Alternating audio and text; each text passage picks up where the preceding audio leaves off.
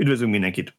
Ez itt a Villanyora 199. adása, a felvétel napján 2023. október 19-e van. Tibor most nincsen itt közöttünk, mert elutazott külföldre, hogy valami érdekes tartalmat gyártsa nektek, úgyhogy hívtunk egy vendéget, mégpedig Pataki Gábort, aki a Skyguard üzletfejlesztési szakértője, sikerült, sikerült megjegyeznem, hogy szakértője, és nem egyéb titulusan ruháztalak fel. Köszönjük szépen, hogy eljöttél. Egy mondatban mondani egyszer a hallgatóinak, hogy mivel foglalkozik a ti cégetek. Köszönöm a meghívást, szervusztok!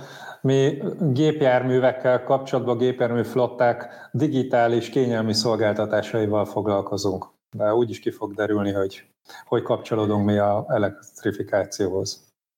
Igen, igen, azért is hívtunk téged, mert lesz egy olyan témánk, ahol ez téma lesz, és kíváncsian várjuk a szakvéleményedet.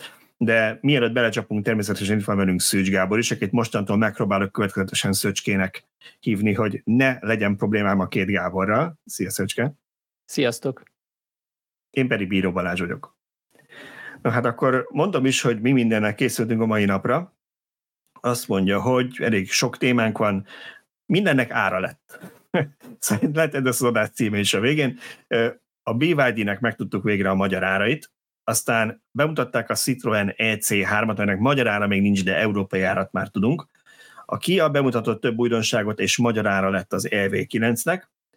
Hogy ne csak árakról beszéljünk, lesz egy 500 kilométeres elektromos buszról is, aztán a napelemes parkolásról és a napelemes parkolókról mennyi értelme van ennek, és ezzel kapcsolatban átmegyünk a töltés témájára, ahol fogunk Gáborral beszélgetni az okos társasházi, meg otthoni töltésről, meg erről a flotta menedzsment történetről is.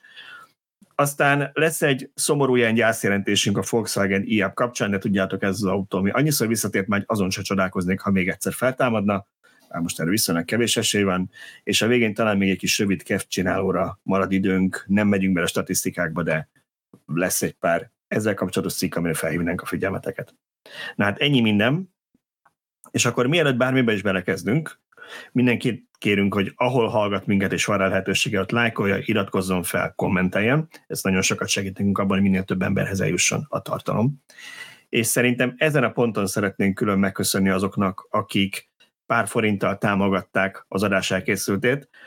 E, hát az első név, akit mindenképpen a legelsőnek kell kiemelnünk, és sajnos a vezetéknevét sem tudjuk, Péter R. néven posztolt YouTube-on, egy akkora összeggel támogatta meg az adásunkat, amit kétszer kellett ellenőriznünk, hogy jól látjuk-e. Nagyon szépen köszönjük, reméljük, hogy ez szándékos volt, és nem csak félreütött. Semmiképpen nem elvárás, hogy valaki ekkor összeggel támogasson, de azt írt, hogy a 200. adásra küldje nekünk, úgyhogy valószínűleg szándékos volt, és hát még egyszer nagyon-nagyon szépen köszönjük ezt a nagy összegű támogatást és természetesen nem az összeg számít, úgyhogy a többieket is simán olyan sorrendben, hogy a YouTube feldobta nekem, összegre való tekintet nélkül, Moroc Gergely, Éberling Zsolt, Supermágnes, Nikolica Zsolt, Juhász George, Kis József Attila, Illés Endre, Jakab Hajdok László, Miki, Töke Zoltán és Kovácsik P. Őnekik köszönjük szépen még a támogatást az elmúlt hétről.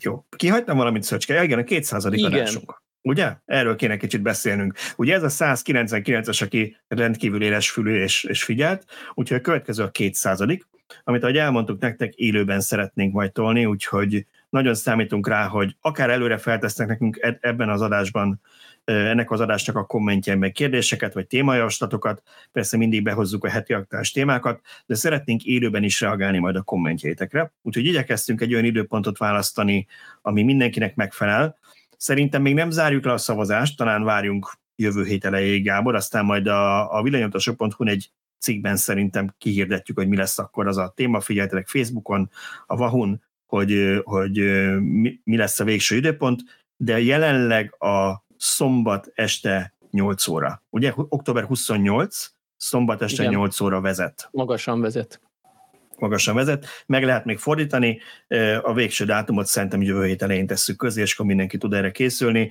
Nagyon remélem, hogy sokan ott lesznek, és élőben be olvasni a kérdéseiteket, témajavaslataitokat, és akkor talán kevésbé konzervjelege lesz a műsornak, hogy csak mi hozzuk a témákat, hanem kicsit interaktívabb tud lenni a kétszázadik. Oké. Okay. Tesla Supercharger szavazásnak szerintem továbbra sincs végeredménye, nem láttam tweetet a Teslától, minden másról tweeteltek mostanában, de erről nem, úgyhogy az változatlan. Most, most hogy ezt elmondtad, biztos, hogy lezárják, mire adásba megy, hogy hülyeséget beszéljünk. Így szokott lenni, persze, így szokott lenni. Jó, szerintem akkor ennyi előkészület után vágjunk bele a, a mai menübe, és talán a legelső témánk ez a BYD volt, amit Szöcske, te írtál meg, te vetted először észre, hogy megjelentek a BYD három modelljének a magyar ára, úgyhogy tedd meg, hogy összefoglalod nekünk, hogy mit lehet erről tudni. Hát én úgy érzem, hogy feladja a leckét a BYD a többieknek, ugyanis van egy viszonylag kis autójuk a Delphin vagy Dolphin, ami ugyan 11 milliótól indul, és nem egy nagy autóról van szó, de jóval nagyobb akukapacitással ö, támad ebbe a szegmensbe. 44,9 kWh akku, ugye Dacia Spring, Volkswagen i-Up, amiről később szó lesz, ezért ennél egy 10-20 kWh-val kisebbek, tehát uh, itt azért komolyabb hatótávot várhatunk el. É, ráadásul van egy még nagyobb akus változata, 60 kWh akkuval, 12 millió 600 ezer forinttól. Tehát Kicsit furcsa ezekre azt mondani, hogy olcsó autók ezek a 10 milliósok, de sajnos a jelenlegi magyar árszinten és az elektromos autó kínálatot tekintetbe véve ezek, ezek kedvező árunak számítanak. Ráadásul, ha valaki nem kis autót akar, akkor 14 millió forint alatt igaz, hogy csak egy hajszállal, de elindul a BYD Atto 3, ami már egy, egy nagyobb autó, és gyakorlatilag 15 alatt marad a, a jobban felszerelt változata is bár olyan rengeteg extrát én nem, nem tapasztaltam, hogy, hogy mit, mit adnak ehhez hozzá. És itt jön talán a legérdekesebb modell, a Seal, ami egy Model 3 vetétárs, és az attól érdekes, hogy ugyan a alap Model 3-tól, a kisakus Model 3-tól egy kicsivel drágább, egy ilyen fél millió forinttal nagyjából, 18 millió egytől indul, viszont ebben 82 kWh akku van, tehát akkora akku van a hátsó kerekes alap szílben, mint a Model 3 Long Range változatában. Meg egyébként mindenféle földi jó, van neki egy összkerekes változata, ami még mindig csak 12, 19 millió 200 ezer forint, head-up display amit nagyon sokan hiányolnak a Teslából, én úgy tudom, nyilván nem a Tesla rajongók, hanem, hanem akik, akik nem vesznek, nem, nem akarnak illetve, Teslát venni. Illetve nem a, nem a napszemek használók. És, és nem használnak polarizált napszemeket. még, egy, van. még egy, egy gyártó nem tud olyan head-up display csinálni, amit polarizált napszemeggel látni lehet. Igen. Igen. Én arra vagyok kíváncsi, hogy az emberek bevállalnak-e egy Európában, Magyarországon új nevet, ezt a BYD-t, aki körülbelül a Teslával egy időben, vagy talán még később kezdett autót gyártani, nem is tudom, van erről pontos adatok, jól bevittem magam az erdőbe, mert nem néztem utána. Minket, nem egy minket hogy nekünk van erre adatunk, érted? Tehát hát nem persze, mindig átdobom a család. Így van. A lényeg az, hogy, hogy egy viszonylag fiatal, feltörekvő márka, de nem kispályások, mert ha az elektromos autók darabszámát nézzük, ha jól tudom, bár most Balázs fog, volt, vagy van képben a Tesla harmadik negyedévével, de ha jól tudom, negyedéves viszonylatban talán egy picivel több elektromos autót gyártott a BYD, mint a Tesla? Picivel vagy kevesebbet, valami... de gyakorlatilag vannak, okay. igen. De Fej, fejfej kevesebbet, igen. Hát ez elhanyagolható szám már. Szerencsére már itt nem, nem olyan mennyiségekről beszélünk, ahol az 5000 az nem elhanyagolható lenne. A lényeg az, hogy, hogy komoly darabszámmal vannak jelen a piacon, ezt persze elsősorban a hazai kínai eladásoknak köszönhetjük, vagy köszönhetik ők, és én nagyon-nagyon kíváncsi vagyok, hogy ezzel azért ezekkel az árakkal mennyire fognak tudni odapörkölni a, a többiekre, és itt nagyon-nagyon kíváncsi vagyok Gábor véleményére is, mert hát ő ugye kapcsolatban áll flottás partnerekkel, és magánszemélyekkel én gyakran beszélgetek, hogy, hogy van-e az az ár, amiért nyitottak egy újdonságra, egy ismeretlen márkára, vagy inkább kifizetik a jól ismert Európában jól csengő hagyományos gyártók nevét? Tegnap csináltunk egy körtelefont így az ügyfelek körébe, és nagyon érdekes volt, hogy nagyon szor a vélemény. Tehát valaki azt mondja, hogy ő szervizhálózatot szeretne látni hosszú garanciával, jó árakkal, ez teljesül, azt, azt gondolom, hogy ez teljesülhet. És a másik szegmens meg azt mondja, hogy hát ennek is kell majd legalább négy-öt év, mire nevet szerez, és egyáltalán fölkuszik a térképre a tekintetbe, hogy egy ilyen hár szempontból megfontolás tárgyává tegyék, hogy válasszák. És ugye ez egy nagyon érdekes, hogy az első szakértői vélemény, ami, ami a realitások talaján van, a második pedig tudomásul veszi azt, hogy a céges autóknak a 80%-a az benefit autó, és hát vannak olyan technológiai cégek, ahol meg se kérdezik már, hogy milyen motor van benne, nem érdekli, az érdekli, hogy melyik telefonnal hogyan kompatibilis és milyen benne a hang. Tehát, és férfiakról beszélünk, tehát én azt gondolom, hogy nagyon-nagyon oda fognak pörkölni a piacnak, biztos. Én azt várom tőle, hogy egyre könnyebb érvrendszerünk lesz arra, hogy elkezdhető az elektrifikáció, mert ez már egy tényleg alternatív átállást jelent ártekintetében. És hogyha a TCO-t nézzünk, teljes költségmutatókat, akkor pedig, ha nem rugaszkodik el nagyon a garanciális szerviz igényük, úgymond, hogy visszarendelik évente és túl magas szervizszámlákat fizetett neki, hogyha ez nem történik meg, akkor szerintem céges flottáknál nagyon-nagyon komoly esély van arra, hogy elkezdik lecserélni az alsóbb kategóriákban, és ezzel kezdik el az elektrifikációs folyamatot majd a cégek. De nem, nem, nem a multik, hanem inkább a, a, az als, a, alsóbb nagyvállalati szegmensnél látom, hogy ez a ráció ez nyerni fog viszonylag gyorsan. Balázs, te lecserélnéd a Model 3-at? Elgondolkodnál a következő autónak egy szílben? Vagy abszolút fogok, fogok, erre, fogok erre mindjárt válaszolni. Alapvetően szerintem azért érdekes, amit mondasz, mert ugye a magánszemély tök máshogy gondolkodik. Én azt várnám egy fotokezelőtől, akinek ez a szakmája, legalább a cégemből ezzel foglalkozik, hogy ő mindenképpen TCO-ban gondolkodik, meg hát nyilván egy cég máshogy is számol, nem arról van szó, hogy a családi büdzséből mennyi pénz van egy autóra, persze ott is van egy költségvetés, de ott sokkal inkább biztos, hogy leasingelik, akkor ott nyilván már az, az számít, hogy minden, a, minden bekerüléssel együtt mennyi havonta, de ugye az az érdekes, hogy mennyire ismerik mondjuk a flottakezelők a BYD-t, mert biztos, hogy a magánszemélyek között az, aki mondjuk minket olvas, és villanyautók érdeklik, ő már hallott róla. Ő tudja, hogy a Volkswagen-t lenyomták idén már Kínában, és Kína legnagyobb autógyártója lett a BYD. Tudják, hogy itthon lehet, hogy még nem ismert a neve, de egy most már a világok között régi márkának számít, tehát nem egy két éves cégről van szó, aki holnap eltűnik és nem lesz szerviz. És azt is valószínűleg tudják, és talán fotokezelők itt még belejátszhatnak, hogy azt már ők is tudják, hogy Magyarországon két olyan partnert, ugye a Wallis meg a Dunautot választották ki, amik a legrégebbi nevek közé tartoznak a szakmában, tehát biztos, hogy nem az lesz, hogy holnaptól nincs szerviz, ahova viszem. Csak kérdés az, hogy ez így egy új márka kapcsán mennyire áll össze a fejébe egy flotta kezelőnek, vagy neki a BYD egy tök új dolog, mert abszolút nem olvas villanyautós híreket, és nem is találkozott még ezzel a márkával. Nem a flotta kezelőknek a fejébe kell összeálljon. A flotta kezelő azt teszi, amit az ügyfél kér.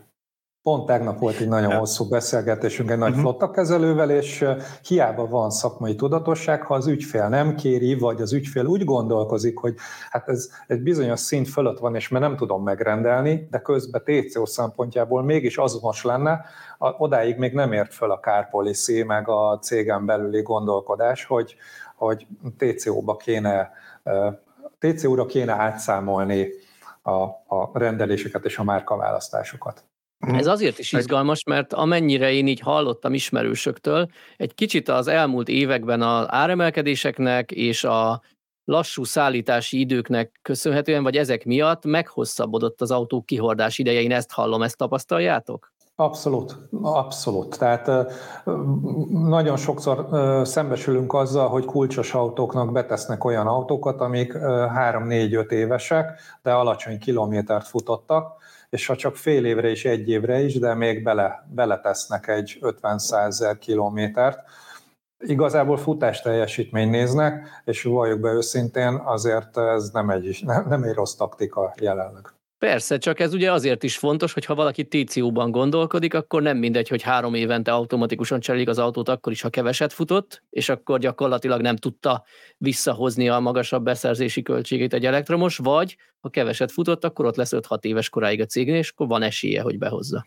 A tegnapi nagy flottakezelői egyeztetésen az volt a legmeglepőbb, hogy azért nem nagyon mernek bátran számolni TCO-t elektromosra, mert borzasztóan félnek az akkumula- akkumulátor technológia fejlődése által bizonytalanná tett maradványértéktől. Tehát ha kijön egy szilárdtest aksi, akkor az hogyan fogja befolyásolni a hagyományos litium aksikat. A vasszulfátos azba bízik mindenki, de attól még a maradványértékre akkor is hatással lesz a szilárdtest aksinak a megjelenése, ami azért vagy őszintén remélhetőleg két-három éven belül tényleg itt lesz mindig, mindig két-három éven belül mindig, itt lesz. Mindig ezt mondjuk.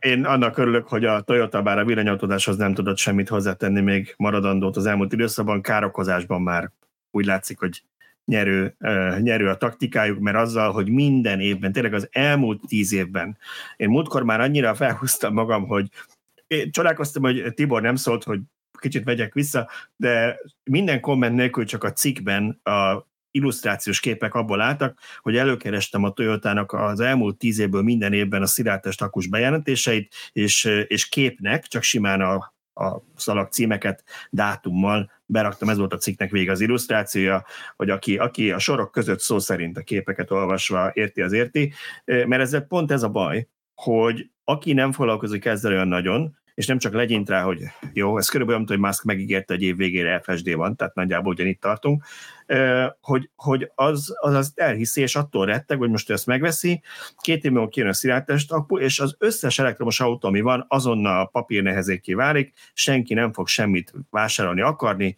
csak a szilárdtest akus autót, amiről még azt se tudjuk, hogy milyen paraméterekkel rendelkezik, hogy hozzá, amit a fejlesztéstől várunk, hogy esetleg milyen áron, hogy ez hány év alatt jut majd el oda, hogy, csak annyit tud, hogy szilárdjas hogy a az, az a világot megváltja. Igen, igen. Az csak a, annyit tud, hogy a világot megváltja, onnantól kezdve 1000 km, két perces töltés, összes többi autó gyártó megy a kukába. Teljesen igen, igen, ez a baj ezzel. Teljesen igazatok van, de, de a félelmek irányítják a piacot. Igen. És ez most egy, egy nagyon komoly félelemmé vált, vagy azt szoktam mondani, hogy hivatkozási alapá. én, én meg azt szoktam erre mondani, hogy a, a félelem miatt az ember kimarad a, a jó részéből, úgymond. Legyen ez bármilyen szempontból jó, akár élvezeti érték. Én élveztem, hogy már a hőskorban elkezdhettem villanyautózni, amikor alig volt töltő, de a jó részére mire gondolok itt?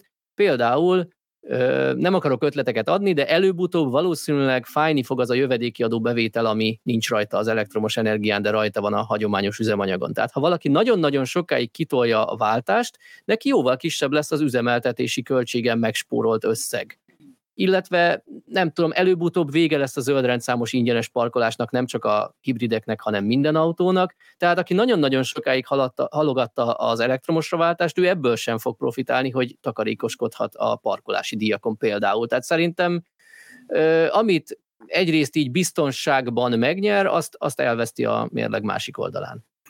Az, hogy megéri vagy nem éri, hagyd mondjak, meg nagyon röviden összefoglalni egy beszélgetést, egy kollégámnak motorhibás lett az autója, és az volt a dilemma, hogy megjavítsa, vagy pedig vásároljon egy BMW i3-as leasingre. És mivel 100 forint havonta a benzinszámlája, ezért a lényeg röviden és tömören az jött ki, hogy ő plusz 4000 forintért, havi plusz 4000 forintért ül át egy i3-asba, és 2 millió forintot kamat nélkül kvázi odaad a finanszírozónak, és utána a maradvány értéknél majd meglátjuk, hogy a 2 millióból mennyit bukik, valószínűleg Schatz per kb. bukik 300 ezer forintot. Magyarul ő a következő három évben egy üzemeltetett, kaszkózott, két éves elektromos autóval fog járni, egy BKV bérlet felér, úgy, hogy a bankban nem tudja kamatoztatni a két millió forintját. Ez volt a matek.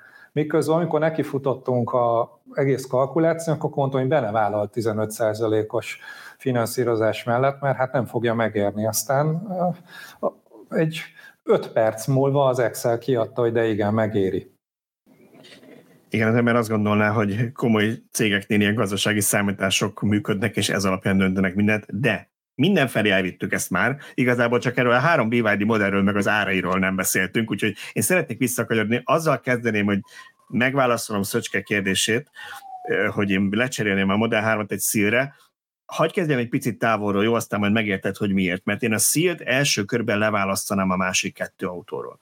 Ugye azt szoktam mondani, hogy a BYD, ha már beszéltük arról, hogy a Teslával hogy állnak az eladásokban, a versenyben, a BYD az szerintem inkább olyan, mint a Volkswagen csoport. Csak nem külön márka nevek alatt, de nagyon sok árkategóriájú autót árul, és viszonylag ebben viszonylag szerény a drágább autók aránya, és inkább az olcsóbb autók árulják. Tehát az Atto 3 meg a Dolphin az egyértelműen az olcsóbb vonalat képviseli, és más technológiát is hoznak. Nem, tehát nem rossz autók, először is LFP akuk van bennük, tehát valószínűleg tovább fog élni az akku, mint maga az autó. Eh, ahogy mondtad, eh, ugye ha, eh, szerintem VLTP hatótávot nem mondtál, nem tudom, hogy publikáltak-e már, valószínűleg ez még várat magára, de azért az ilyen 45-ös meg 60-as akukkal ez, ez már teljesen vállalható lesz ilyen kicsi autóknál, abszolút élhető, jó használható kocsik lesznek, pláne a 60-as. De ha megnézed például a töltési teljesítményük, én azt hiszem az Attónál volt csak megjegyezve, hogy 88 kW, az körülbelül a, nem tudom, mikor mutatták be a Niro-t, Niro elvét 2010 mennyiben? Szóval az annak, annak a műszaki 18 szintje, 9. Uh-huh. Valami ilyesmire gondolnék én is. Ez annak a, annak a szintje töltési teljesítményben, és persze nem minden a DC töltési teljesítmény, de ugye a DC töltési teljesítmény pont akkor fáj neked, azon a pár alkalommal, amikor hosszú távra mész. Mert egyébként rohadtul nem érdekel, hogy most hajnali kettőre vagy ötre tölt fel az autó éjszaka, vagy 7 vagy 11 kW-os AC van benne, mert teljesen mindegy, hogy mikor fejezi be a töltést, de amikor elmész valahova, akkor már nem mindegy, hogy 45 percet, vagy 25 percet kell megállnod egy töltésre, és lehet, hogy ez csak évente 10 alkalom, de akkor úgy fogod érezni, hogy a fenébe, azért most vettem egy vadonatúj villanyautót, mindenhol azt látom a plakátokon, hogy nyilván tudjuk, hogy erre sok kis csillagot oda kell tenni, de hogy 18, meg 20, meg 25 perces töltés, ez meg 45 percig ö, várat engem. Nem azt mondom, hogy ez perdöntő, és nem mindenkinek perdöntő, de azért ezt a két típust én semmiképpen nem mondanám világverő műszaki tartalomnak. Jó, ezen az áron elfogadható műszaki tartalom, és szerintem ők az MG-nek az árait nézték, és az MG-vel akartak versenyképes magyar árakat hozni, ami sikerült kicsit felemás érzésem volt, mert amikor te ezt a cikket írtad, szerintem ez kb. lehet, hogy még napra is egy időben volt a, a Citroen bemutató, amiről a következő témában Igen. is beszélünk, és az ennél egy olcsóbb autó, és először, amikor ki, kivettem a fejemet a saját cikkemből, és megnéztem a tiédet, akkor úgy, úgy láttam, hogy basszus, hát ez azért a Citroen ez úgy néz ki, hogy nem tudjuk a magyar árat, de hogy olcsóbbnak ígérkezik, mint ezek, és a BYD-től azt vártuk, hogy majd robbant egy nagyot. Nyilván nem ugyanaz a kategória mindenben a két autó, de mondjuk a Dolphin, meg ez a C3 már azért nem egy teljesen más méret. Ők összevethetők, én is úgy gondolom. Úgyhogy ahhoz képest meglátjuk, nagyon sok fog számítani azon, hogy mi a valós teljesítmény, meg a valós, meg a valós hatótáv, de például meg hogy melyik mennyit tud gyártani. Ugye ez a BYD másik előnye, hogy borzasztó gyártási kapacitásuk van, ráadásul a BYD, hogy visszatérjék arra, amit kérdeztél, mióta gyárt autót, nem tudom, de azt tudom, hogy ők először akkumulátorgyártó voltak és mielőtt autógyártó lettek, tehát akkumulátort rohadtól tudnak gyártani, kapacitás is megvan hozzá, már a CAT-t szorongatják néha távolról szorongatják, de szorongatják Kínában a második legnagyobb akugyártó, úgyhogy, úgyhogy mindenképpen ők tudnak volumen szállítani, hogy a Citroen mennyit majd az kiderül. Na és akkor a szíl, bocsáss meg, a végén csak a szíl. A szíl az abszolút a legmodernebb műszaki tartalmuk, ami van, és szerintem bármelyik modern autóval felveszi a versenyt. Szerintem jól is néz ki, én személyesen nem látom azt, hogy mivel tud többet, mint az autóm, tehát ezért nem cserélném le, de szerintem, aki most áll ilyen választás előtt, annak mindenképpen egy, egy vonzó alternatív lehet, hogyha még nem tetszik neki a Tesla, vagy valami miatt nem szereti Muskot, mert az ő érzékeny lelkének nem megfelelő tartalmakat Twitter, és azt még nem tudja, hogy a BYD cégvezető a kommunista párt tagságia mellett milyen tartalmakat twittelne, ha lenne Kínában Twitter, és jobb a lelkének, akkor meg tudja venni a, a SZILT, valószínűleg műszakileg egy teljesen modern és a legmodernebbek között tartozó autót vesz. Ko- kommentelőtől idézek, ebben legalább van indexkar. biztos, hogy van, akinek ez fog számítani, úgyhogy még nem próbáltak ki a másikat, de igen, igen. De szerintem egy teljesen, teljesen jó autó. Az egyébként érdekes, és most nem, nem szegény bivádit szeretném ütni, mert hát abszolút nincs ennek így, hogy mondjam, értelmet, de hogy, hogy a Sziltől én többet vártam, ha megnézed a kínai eladásait, az egy év alatt ilyen 50 ezer darab volt, az utolsó hónapban egy picit megugrott, mert bevezették a hibrid verzióját is, és így fölment hirtelen 64 ezerre, azt hiszem, mert a, a, azzal együtt ennek az induló párosítása, hogy egy csomóan vártak rá, megugrott, de alapvetően a örege, öregecskedő vagy öregeskedő Model 3-at, ami még frissítés alatt van, ugyan, ugyanabban az évben Kínában dupla, dupla vették, mint a Silt, ami egy vadonatúj modern, modernebb vagy frissebb autó volt, Ez szemben a 6 éves, 6 éves Model 3-mal. Jó, szóval hát ezek, ezek a BYD árai. Mert, mert BYD adás még, lesz. Ja, igen, a Kiák előtt még a Citroen. Ja, még a Citroen is, ó. Tudom, hogy nagyon szeretném a Kiákra átépni, menjünk át a Citroenre, én azt javaslom. Na várjál, mindjárt beszélhetünk másról is, de igen, Citroen. Szóval a Citroenről meg én írtam, mert a Citroen bemutatta az EC3-at, amit szeretnék egy általános félértést tisztázni az elején. A kommentekre reagálva volt, aki zokon vette Facebookon, hogy hát én ezt a Dacia Springhez hasonlítom, mert hát ugye ez teljesen más autó, mint a Spring más méretkategória. Valóban ez egy 30 centivel hosszabb, tehát valószínűleg egyen nagyobb méretkategória, mint a Spring. Én azért hasonlítottam a Springhez, mert, és egyébként jól jött ki ebből összehasonlításból, hogy még valaki ezt félérti, mert ugye a Stellantisnak nem titkolt célja volt az, hogy megirigyelték a Renault sikerét a Dacia-val és főleg a Dacia Spring-el, és szerettek volna erre egy választ adni, és úgy néz ki, hogy kicsit kezdenek valamit a márkáikkal, és átpozícionálják a, a Dacia-t, hogy az legyen, pontosabban a dacia a Citroen-t, hogy az legyen a Dacia-nak a kihívója, tehát kicsit olcsóbb a márka portfólióban lesz az olcsóbb ö, autó képviselője, szóval ezért hasonlítottam össze a Springel a C3-at. De Amíg hogy a C3... Igen? azzal tudják elérni, hogy mondjuk nincs ezerféle választható extra, hanem két csomagból lehet választani, addig én ezt abszolút támogatni uh-huh. tudom. Igen, hát úgy néz ki, tehát a, a, a, a C3, ezt akartam mondani, a C3-ban az a, az a szép, hogy egyelőre így, úgy, hogy mi nem ültünk benne, úgy néz ki, hogy nem kopogos műanyagok és fapados, mert azért a Spring az egy eléggé fapados autó, felszereltség, feltétlenül az, ami azt a jó árat elérték, azt mondják, hogy 25 kal gyorsabban készül, mint, mint az elődje, tehát hogy ezért is tudnak spórolni, és ahogy te is mondod, összesen kettő felszereltségi szint van, és alig lehet választani extrát hozzá, tehát tudják így nagy volumenben gyártani. Na de ami a lényeg ennek az autónak, hogy ezt ne rejtegessük, hogy az új C3-asnak az elektromos verziója, és egyébként ezzel indul a gyártás, még a benzines majd csak később jön. Mindjárt mondom mennyi, 23.300 euróért kerül forgalmazásra az Európai Unió legtöbb országában, ott a a Citroen saját maga árulja az autókat, bruttó 23.300 euróért, amilyen 8,9 millió forint körül van. És ezért, ha a Spring-el vetjük össze, egy jóval erősebb autót kapunk, hogy a Springben, hát most felből nem tudom, de valami 65 lóerős motor van, ebben meg 113 lóerős, tehát ez egy sokkal fürgébb, jobban használt a kocsi lesz, és a hatótájban sem 230, hanem 320 kilométer. Arra jól emlékszem, hogy ezt amikor tervezgették, azt mondták, hogy 25 ezer euró alá szeretnék belőni, tehát azért ezt majdnem Igen. 10%-kal alulmúlták. Igen, erre nagyon büszkék is voltak, elmondták, hogy hát így mondták, és hogy sikerült nem csak, hogy alatt, tehát nem 24.990 lett, hanem 23.300 lett, hogy ezen mennyit keresnek, azt ne kérdezd, mert biztos nem árulnák el, de, de valóban alámentek az árban. És lesz egy még olcsóbb verziója, megjegyezték a végén, lesz egy 20 ezer eurós verziója majd 25-ben, amelyik viszont 200 kilométeres hatottával jön. Hát uh-huh. lehet, hogy az igazi spring rivális, de azért az már viszonylag kevés embernek lesz szerintem vonzó, mert az már egy bizonyos fájdalom küszöb alatt van. De, de a, a 320 kilométeres verzió ennyi pénzért szerintem 9 millió forintért Nyugat-Európában azért nagyon jó ajánlat lesz. Főleg a még állami Ne felejtsük el, hogy 70 kilométert megyünk átlagosan naponta. Tehát a 200 kilométeres nagyon olcsó, az második autónak baromi ideális lesz. Tehát én, én nagyon hiszem, hogy a 20 ezer euró alatti kategória meg fog nyílni, és lesz három-négy választási lehetőség, és onnantól akkor tényleg könnyű lesz elektrifikálni. De gyönyörű az autó.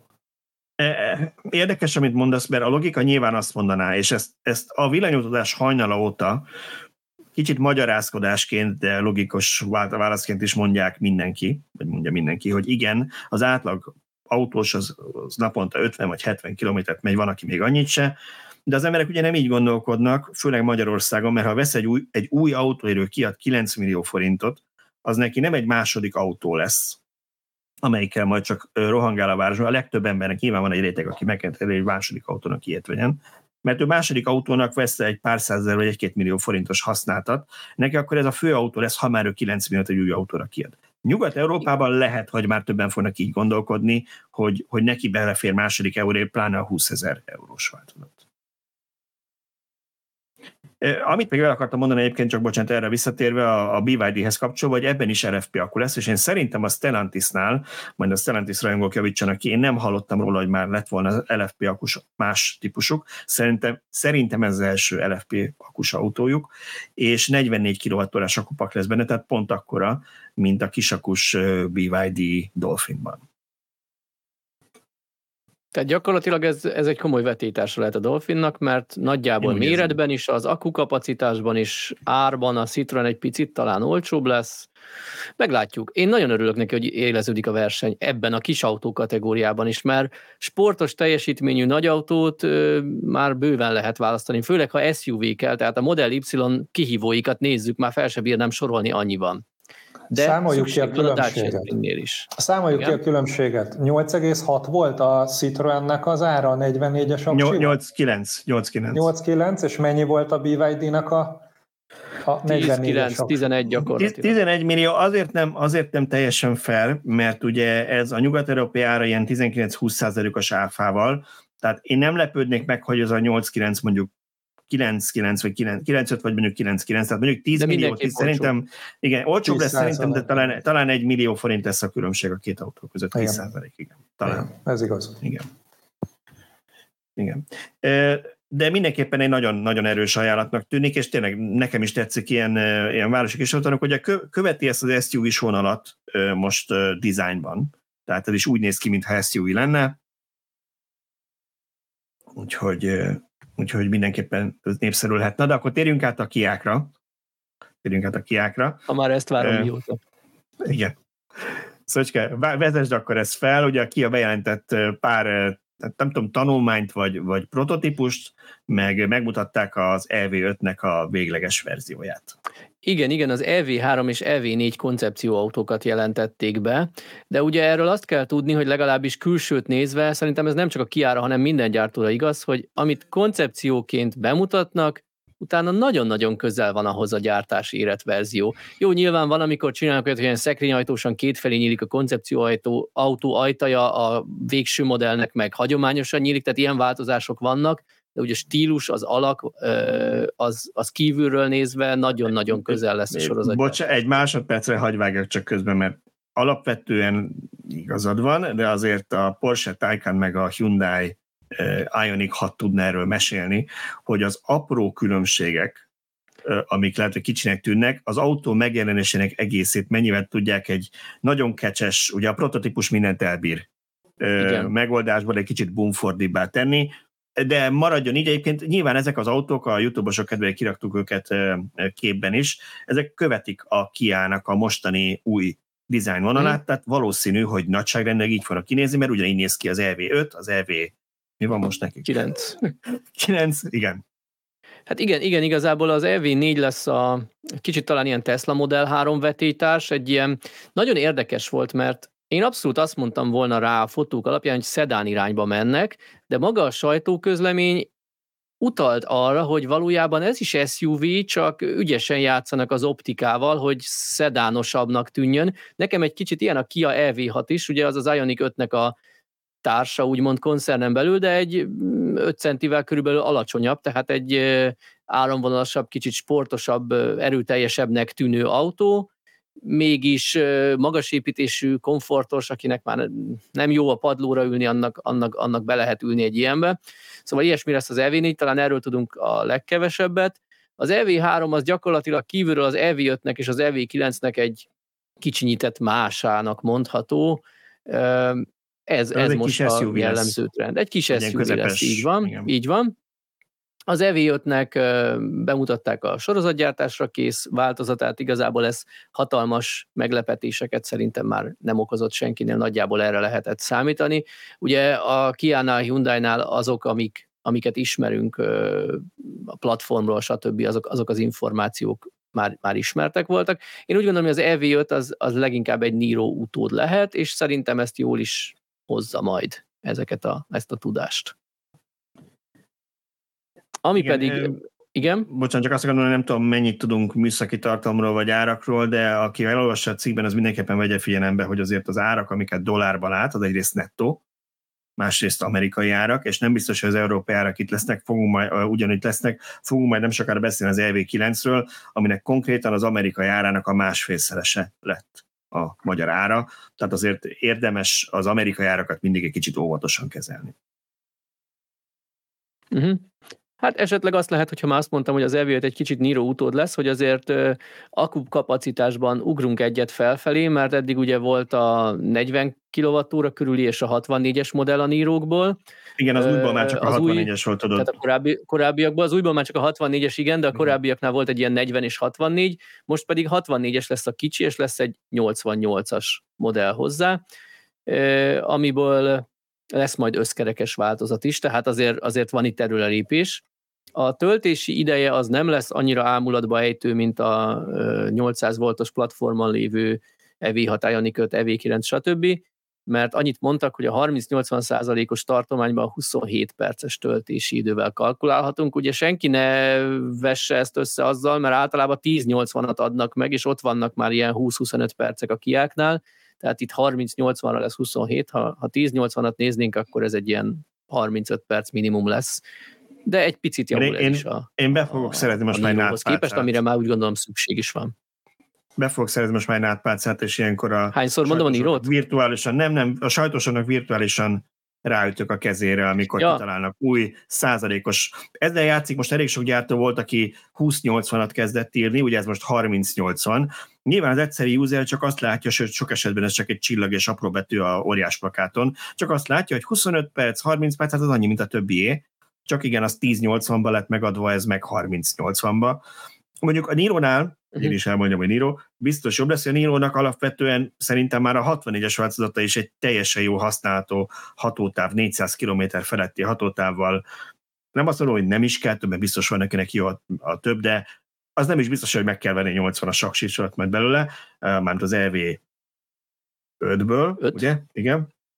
Viszont, Igen, viszont a töltési teljesítménye volt az Achilles sarka szerintem a Nírónak, ami annó nem számított rossznak az a 80 kW-os DC, de ez valószínűleg azért ennél jóval többet tud, és ez mindenképpen orvosol egy, egy hogy mondjam, kicsit megkopott paramétert a jelenlegi kínálaton. Így van, szükség van erre a fejlesztésre mindenképp, én úgy gondolom. Na de akkor, amiben én személyesen is érintett vagyok, térjünk át az EV9 árára, nem csak én magam érzem érintetnek, mármint magyar árára, kommentelők is beírták, hogy járuljak a kasszához itt az én autóm.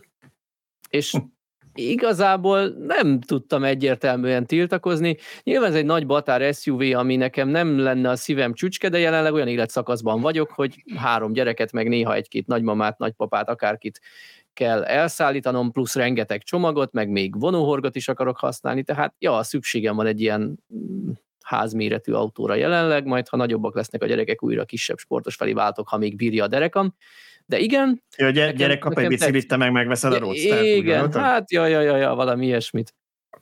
A lényeg az, a lényeg az hogy, hogy nekem nagyon tetszik ez az autó, és még az árazása sem tűnik elrugaszkodottnak. Ugye hát mik ennek a vetétársai, esetleg ide sorolhatjuk a Model X-et, ami hétüléses, háromsoros autó, nagyméretű, tud vontatni ilyenek, az most a 10 milliós árcsökkentés után esett le éppen 40 millió alá, de aztán most már talán vissza is ment 40 fölé, tehát ott azért Várjál, nem, mondtad, egy... nem, mondtad, nem mondtad el az EV9-nek az árait. Így Jaj, bocsánat, a lényeget. 30 millió forinttól indul, ugye, és a, ez, a, ez a hátsó kerékhajtású 563 kilométeres 200 erős változat, és a GT Line az a 384 lóerős, 505 kilométeres, az 33,5 millió forint. Tehát egy tízessel olcsóbb, mint a Tesla. Így van, durván egy tízessel olcsóbb, mint a, mint a Tesla, és nagyjából ennyivel olcsóbb, mint a Volvo EV9, ami szintén egy hasonló méret. Ugye a Teslát azért lehet kicsit külön választani, mert ott az egy áramvonalas autó, és én, mint gyakorlati használó tudom, hogy bár nagyon fontos a áramvonalasság és a jó légellenállás, egy ilyen dobozba sokkal inkább lehet pakolni, meg embereket beültetni, mint a Tesla féle jól jó áramvonalasra tervezett modellekbe. Tehát egy kicsit én húzok az EV9 és a, vagy a Volvo EX90 felé, még ha egy tolóajtót tettek volna hátra, végképp megvettek volna, de azt hiszem, hogy ennyit elég az én személyes érintettségemről. Szóval Mondjátok el is a véleményeteket erről. Gardrop szekrényt szeretnél kerekeken a tolóajtóddal. Így van. Ez ilyen 70-es, 80-es évek. Jó, én annyit Rossz mondanék, aztán akkor átadjuk, átadjuk Gábornak, én csak annyit mondanék az autóról, mert nyilván engem személyesen nem érint, mert nekem nem kell ekkora tigristang, hogy ez a 30 millió forint, ez magyar szemben nyilván szívén üti az embert, megint csak ezeket nem magyar pénztárcával szervezik, Nyugat-Európában, pláne Amerikában ez 20 millió forintba kerül. Öm, ott, ott nyilván az ottani piacon ez, ez egy jó ajánlatnak tud számítani. A Teslák nyilván nagyobb teljesítményű autók, tehát az a sportosabb autók kedvelőinek lesz szimpatikus, ez meg egy családibb autó, valószínűleg mondjuk ekkora tömeghez még ez a teljesítmény sem kevés. Egyszerűen kis száz a vége, megint egy olyan kiát látunk, ami papíron jónak néz ki, de én már igencsak szkeptikus vagyok olyan szempontból, hogy az eddig bemutatott kiák, hyundai amik papíron tök impresszívek, Ioniq 5, EV6, nem tudnak belőle nagy darabszámot gyártani, nem tudnak, nem akarnak, nem éri meg, nem tudom, de ilyen 50-60 ezres eladásokat látunk, nem állnak hegyekben, nem tudom, kíváncsi leszek, hogy ezt tudják-e olyan darabszámba árulni, ami, amire van kereslet, vagy lesz akkor a kereslet. Szerintem eh, annyit javítanék, hogy szerintem egy nem szerencsésen fogalmazta ez a papíron jól mutat, mert igazából a gyakorlatban is jól teljesítenek ezek az autók, csak az a kérdés, hogy jut-e neked belőle, tudnak -e eleget gyártani, inkább hát, ez ugye, a probléma, nem? Ugye ezt nem, nem tudjuk, hogy, hogy az a probléma, hogy jut-e neked belőle, vagy pedig vagy, mert akkor azt látnád, hogy három éves várólisták vannak, ilyenről mm. nem hallottunk. Tehát, hogy van-e rá annyi vevő, vagy, vagy tudnak annyit gyártani, vagy van-e rá annyi vevő, hogy, hogy többet akarjanak gyártani. Ugye ezt nem tudjuk, de a, ami látszik, hogy a műszaki tartalom az ott van, az élvonalban, a formavilág az valakinek vagy tetszik, vagy nem tetszik, nekem kívülről mindenképpen tetszik, nekem bejönnek az ilyen kicsit futurisztikusabb dizájnok, mint ez, és ez még nem a valóságtól elrugaszkodott. Szóval nekem tetszik például kívülről, de valami miatt mégis az van ezekkel a kiákkal, meg hyundai hogy megmaradtak ebben az 50-60 ezres sávban, úgyhogy nem tudom, hogy az EV9-től mit várunk, ami még drágább és talán rétegebb autó, de meglátjuk. Gábor? Nekem hiányérzetem van. Hiányérzetem van a tekintetben, hogy ma beszéltünk sok árról, hatótávról, irányokról, de nem beszéltünk garanciális futás teljesítményről és évekről, és van-e kötelező szerviz mert ez fog dönteni majd nagyon sok esetben, legalábbis céges vásárlásoknál, és hogyha Tesla-nak lenne mondjuk három-négy szervize Magyarországon, és nincs kötelező szerviz intervallum előírva, akkor tényleg rommá verni a piacot, most pedig azért bugdácsol, mert horror sztorikat lehet hallani, hogy hány hetet, hány hónapot állnak az autók kihasználatlanul egy hiba miatt. És Például a, a, ennek, ennek mi lesz a garanciális? Meg fogja tartani a KIA ezt a hihetetlen magas éveket, és lesz Igen, szóval egy, egy mondata csak visszatérve a, a Tesla-nek nyilván lehetne több szervize, és akkor jobban állnánk, de azért egyelőre még az elérhető adatok, alapján a magyar piacon is a Model Y vezet az elektromos autók között, tehát ezt a bukdácsolást egy picit gondolatjel lehet tenném oda. Nyilván lehetne több, hogyha, hogyha több szerviz lenne, vagy, vagy az nagyobb bizalmat ébreszteni, hogy ott nincsen kötelező szervizintervallum egyáltalán, viszont ott csak négy év a teljes körű garancia, az akkumulátor ugye 8 év, de a autóra csak négy év. Ugye a és a kilométer, és a kilométer, a kilométer az 80 ezer. A nagyokra talán több, nem? Igen. Hát az azt, azt, azt, hiszem a nagyobbakra, azt hiszem a nagyobbakra több, igen. A, a Kiánál ugye van 7 év garancia itt is, ott viszont vannak kötelező szervizek, amik igen költségesek tudnak lenni, ugye egyébként, mert van egy pár olyan, ahol kitalálnak még ilyen extrákat hozzá, épp csak motorolajat nem cserélnek, de e, itt ehhez az autóhoz, hogy ez a launch edition, tehát az induló kiadás, azért is van belőle csak összesen kettő változat. Négy év ö, teljes körű szerviz jár ingyen, tehát itt a négy, első négy év szervize benne van az árban, meg egyébként adnak hozzá 500 ezer forintnyi töltőkupont is, meg valami azt hiszem egy fali töltőt, meg, meg két évre Ionity csomagot. Meg két év, igen, két évre Ionity, meg, meg a Charge valami csomagot. Én, én úgy gondolom, hogy átlagos felhasználásban nyilván nem területi képviselőként, de ebből a félmillió forint nyilvános töltésből, ha valaki amúgy tud otthon tölteni, és ezt a 100 kWh akut rendszeresen teletölti, két évig simán eljárkálhat félmillió forint publikus töltéssel. Igen. Igen. Jó, szóval ennyit tudunk egyelőre az EV9-ről. Azt nem tudom, hogy Magyarországon mikor kerül a boltokba, szerintem erről nem volt hír, hogy mikor érkeznek az első példányok, de, de hogy, hogy a kereskedés majd, amikor tudja, akkor ez közlés, akkor is lesz nálunk róla hír. Oké. Okay.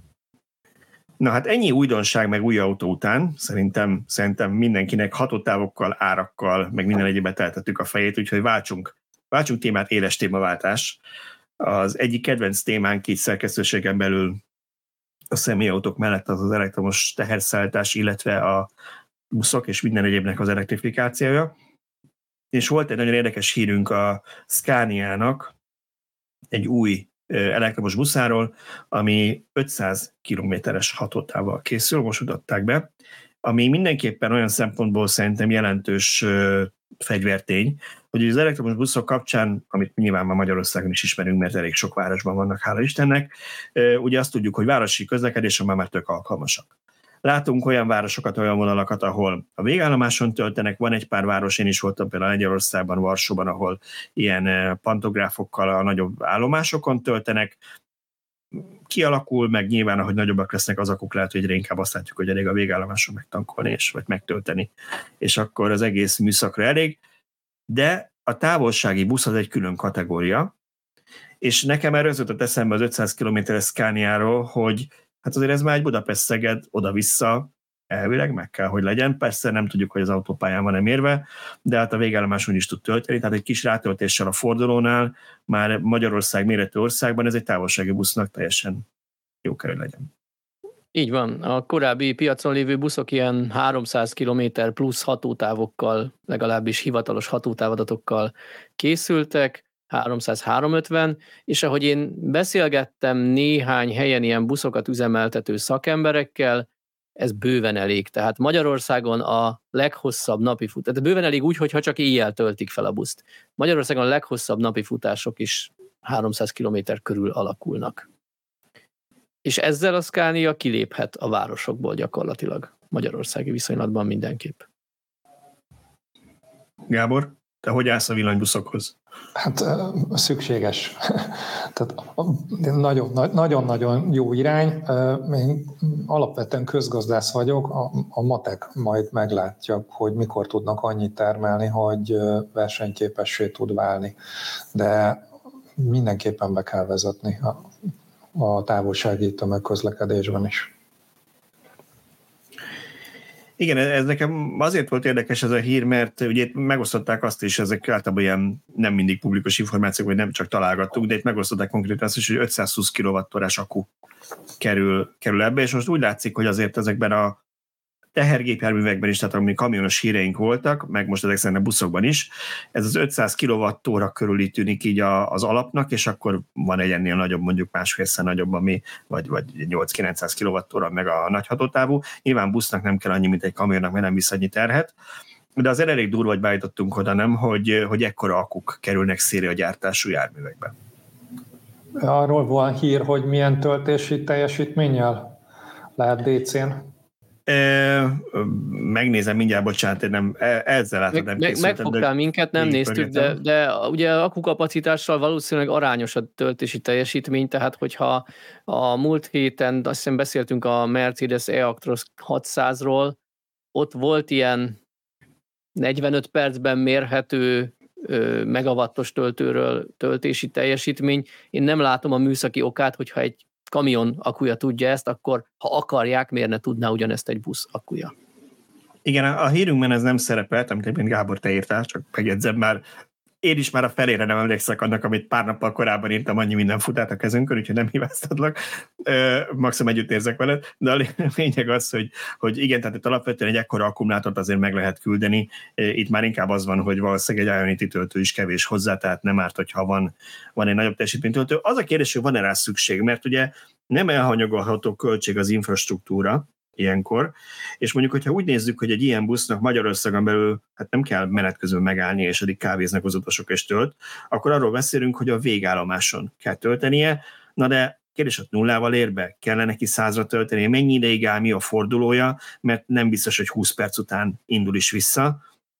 nem tudom, ehhez tudni kéne ezeket a járatokat, de, de egyáltalán nem biztos, hogy megavattos töltőt kell mondjuk, nem tudom, a volánnak Szegedre telepíteni, hogy ez a busz vissza tudja jutni Budapestre. Lehet, hogy egy mezei 3-400 kW is elég arra, hogy, hogy mondjuk az a 20-30 vagy 40 percet, amíg a busz megfordulott, amíg áll, utasok kibeszállnak, addig, addig visszatöltsön, visszajöjjön Pestre.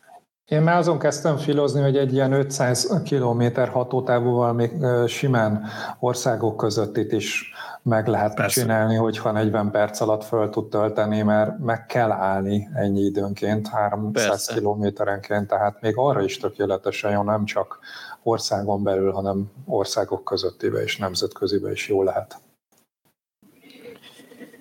Oké, és akkor szerintem térjünk át a következő témánkra, és ha nem csalódom, az pedig a napelemes parkolók és a napelemes töltések témája lesz. Itt megint Lacinak egy cikkéhez csinálnánk egy kis kedvet, ami most egy újabb érdekes témát feszegetett, mekkora hatótávot képes biztosítani egy napelemes parkoló.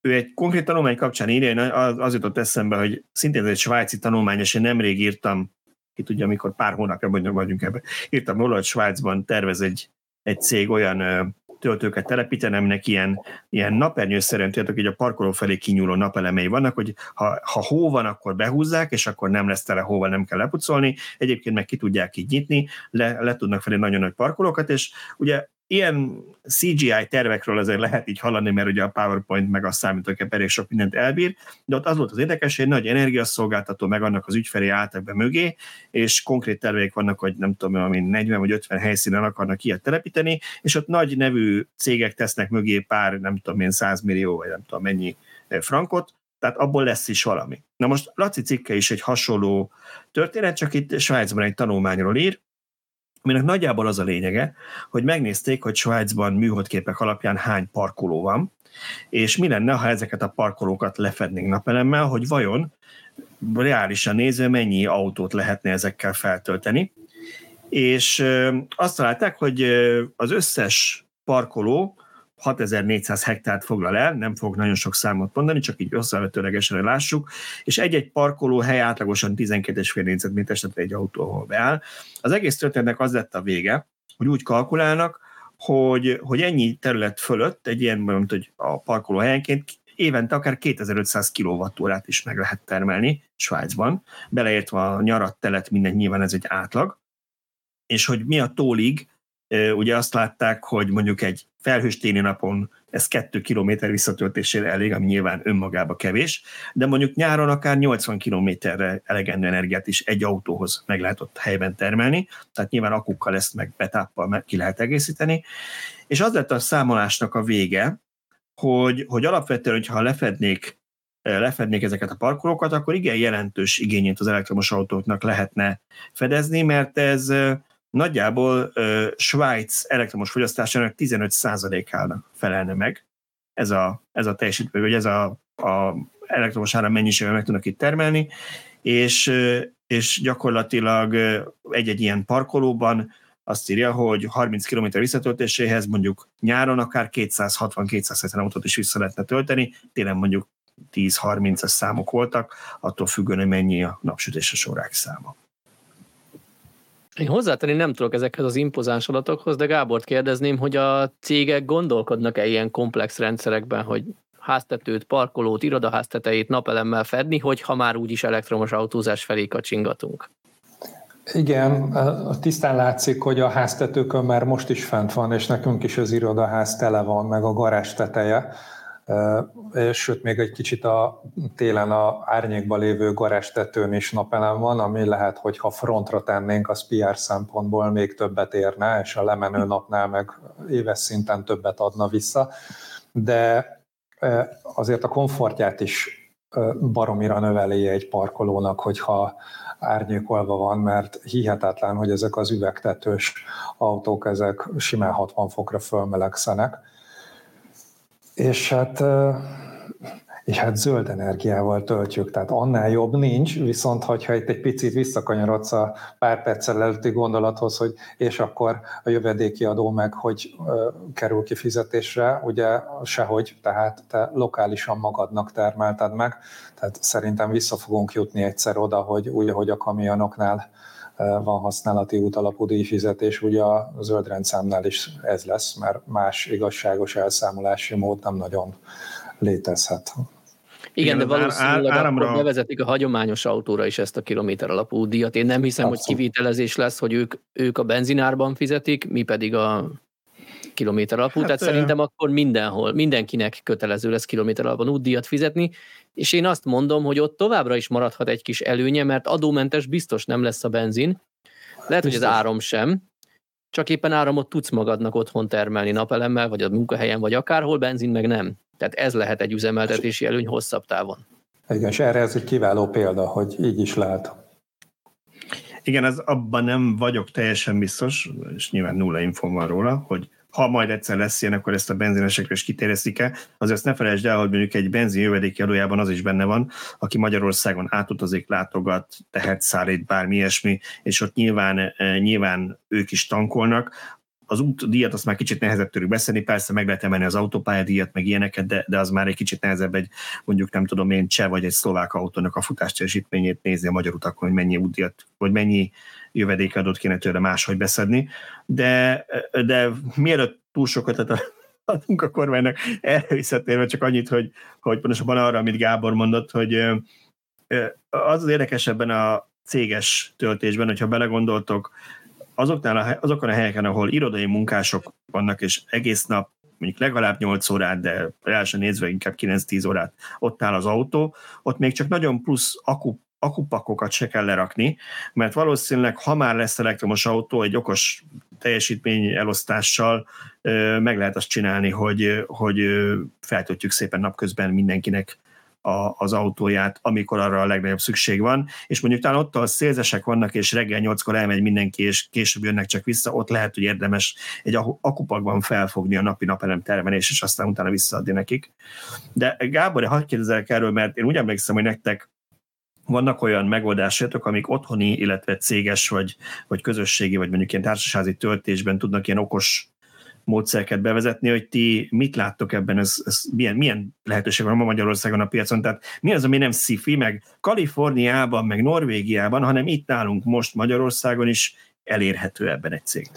Szerintem az első és legfontosabb, azt kell tisztázni, hogy mi az a töltési áramerősség, ami, ami már elegendő egy autónak, és hogyha csak a 16 amper egyfázissal játszadozunk el, ami 3,7 kilowatt, 3,68 kilowattos teljesítmény, azzal is gyönyörűen vissza lehet tölteni egy akár elővárosiból, akár Székesfehérvárról Budapestre ingázó kollégának a, a, a, a energiafelhasználását.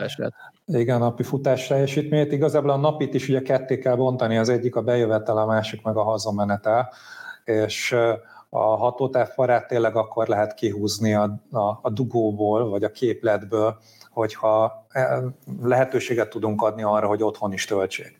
És ugye az otthon töltésnél pár nagy multi felszereltetett hálózatbővítéssel, mit hiteles mérővel, sok százer forinttal valaki millió forint fölötti költséggel töltőberendezéseket, ami abszolút indokolt, hogyha a szélszes otthonról indul, és megy 300 kilométert, de mivel a céges autók 80%-át arra használják, hogy bejárnak vele dolgozni és hazamennek, és nem megy többet, 60-70 kilométernél, akkor, akkor már abszolút nem indokolt. És mi egy olyan megoldást fejlesztettünk ki, ami az akkumulátornak a töltöttségi szintjét monitorozza az autón belül, és amikor leveszed a gyújtást, akkor megnézi, hogy mennyi a töltöttségi szint, és amikor másnap reggel ráadod, akkor is megnézi, és mivel van eh, egy GPS is az autóban, ezért ez lokációhoz kötötten elszámolható. Tehát egy munkavállaló megadhatja az otthonának a címét, meg a nyaralójának a címét, és utána a hóvégi riportban megjelenik a cégnél a valamennyi töltés, nagyon fontos, tehát látszik majd külön a telephelyen belüli, a székháznál való töltések, ami jegyezzük meg, ha pénzügyes vezetők hallgatnak, hogy annak az áfáját nem igényelheti vissza a cég, tehát le kéne választani a elektromos autó töltésre felhasznált energiamennyiséget és az otthon töltést azt pedig szintén el tudja számolni úgy, hogyha béren kívüli juttatásként kifizeti, ahol persze mindenki felsziszen, hogy 70% rárakódó adóteher van, de a 70 forintos lakosságjára rakódik rá 70% adóteher, még azzal is csak 119 forintos kilovattóra ár jön ki, ami zseniálisan jó, mert egyrészt nem kell publikus töltőn időt tölteni, másrészt a publikus töltő árak az meg tudjuk, hogy ennek a másfélszerese. Ez az egyik, viszont ahhoz, hogy otthon tudjál tölteni, és ha nem családi házban laksz, hanem társasházban, akkor látjuk, hogy nagyon alacsony még a villanyautó penetráció Magyarországon, ezért fejlesztettünk egy töltési pontot is, ami ami csak annak teszi lehetővé a közös áramnak a használatát, akinek a társasház vagy az irodaház jogot ad.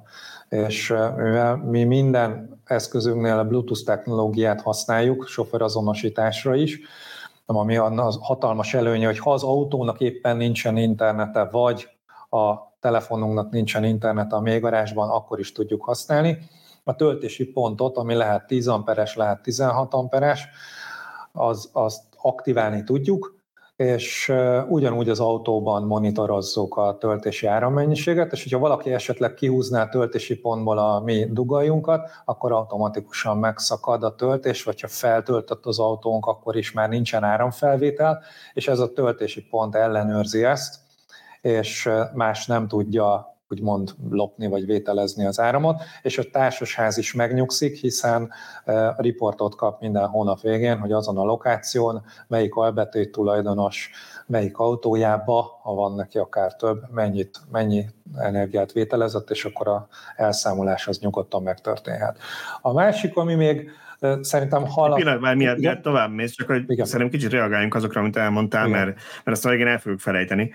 Nekem az elején már nagyon tetszett, amit mondtál, mert nekünk ez annyira régi mantránk, hogy beleverték mindenkinek a fejébe, és most itt a Zoe tulajdonosok csukják be a fülüket, mert nyilván ez egy speciális eset, de hogy a villanyautóhoz mindenkinek 3x32 amper, vagy hát amennyit csak lehet, annyi kell, mindenkinek friss, bővíteni kell a, otthon a hálózatot, és, és, és csak így lehet villanyatot tölteni, és mindig elmondjuk, hogy a fenéket, Hát én egy jó példa vagyok, nekem ugye bővítenem kellett, de csak a napelemes történt miatt, és azt is csak azért, mert előírták, hogy nem lehet most már 5 kW-nál nagyobb, ö, ö, sőt, 2,4-nél, vagy mi volt a végén? 2,5 kW-nál magasabb teljesítményű invertert, és gyakorlatilag az összes itthon kapható invertert nem lehet feltenni egyfázisú, csak háromfázisú rendszerekre, ezért nekem is bővítenem kellett a, a, a teljesítményt itthon, de egyébként nem lett volna szükségem, mert nekem egy vagy másfél évig úgy ment a ház egy, egy fázis 32 amperről,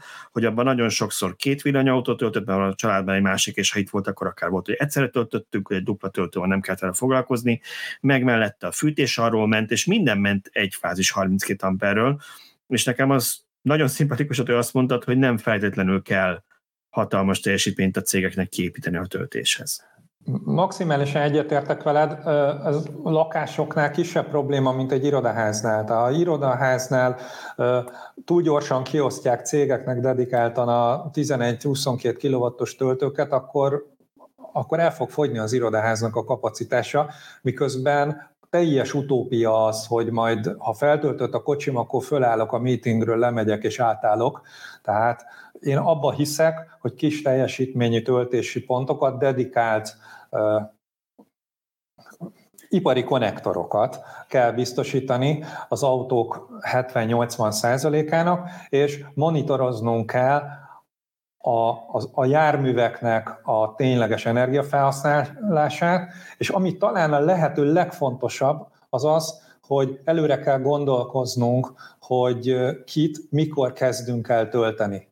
Tehát a főkönyvelő, aki öt előtt nem megy haza, és mindig 60%-kal jön be dolgozni, biztos, hogy nem kell reggel 8-tól el kell, elkezdeni tölteni, de ehhez az irodaház energiamenedzsment rendszerének tudnia kell, hogy az adott autók, akik beérkeztek, azoknak mennyi akkumulátor kapacitás hiányzik. És ez váltóáramú töltésnél a Type 2 csatlakozó szabványa jelenleg ez az információ nem áll rendelkezésre, ezeket viszont mi meg tudjuk az autókból. Tehát erre mondtam azt a legelején, hogy mi digitális kényelmi szolgáltatásokkal foglalkozunk, úgy, ahogy a zöld rendszámra is automatikusan elindítjuk a parkolást abban a 20 városban, ahol kell, és nem kell vele foglalkoznom, mert bírsággaranciát vállalunk rá.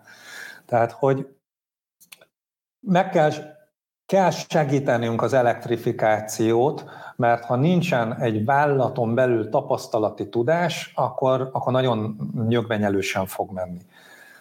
És az otthon Igen, töltés az az első és legfontosabb dolog, amit meg kell oldani azoknál, akiknél meg lehet oldani. Abszolút igazad van ebben, a, ebben a, az nem működik, hogy majd lerohanok meeting közben odébálok, mert húzamosabb ideig senki nem csinálná. Azt akartam elmondani, ez még társasházban sem működik, hogy majd hajnali kettőkor, amikor feltöltött az autóm, én odébb állok, és a szomszéd be tud állni a helyemre tölteni, mert se ő nem fog hajnali kettőkor felkelni, se én. Ezért úgyhogy sokkal értelmesebb az, hogy a meglévő elektromos kapacitást elosszuk, mert nem kell mindenkinek minden nap egyfolytában és pont egyszerre 0 és 100 százalék között feltölteni az akkumulátorát. Ez egy teljes hülyeség és tévút, hogy afelé tolják az embereket, hogy mindenképpen mindenhova építsük ki a maximális kapacitást, kerül, amibe kerül. És amikor meg Ez a nagyon fontos, nem amit működik, elmondott.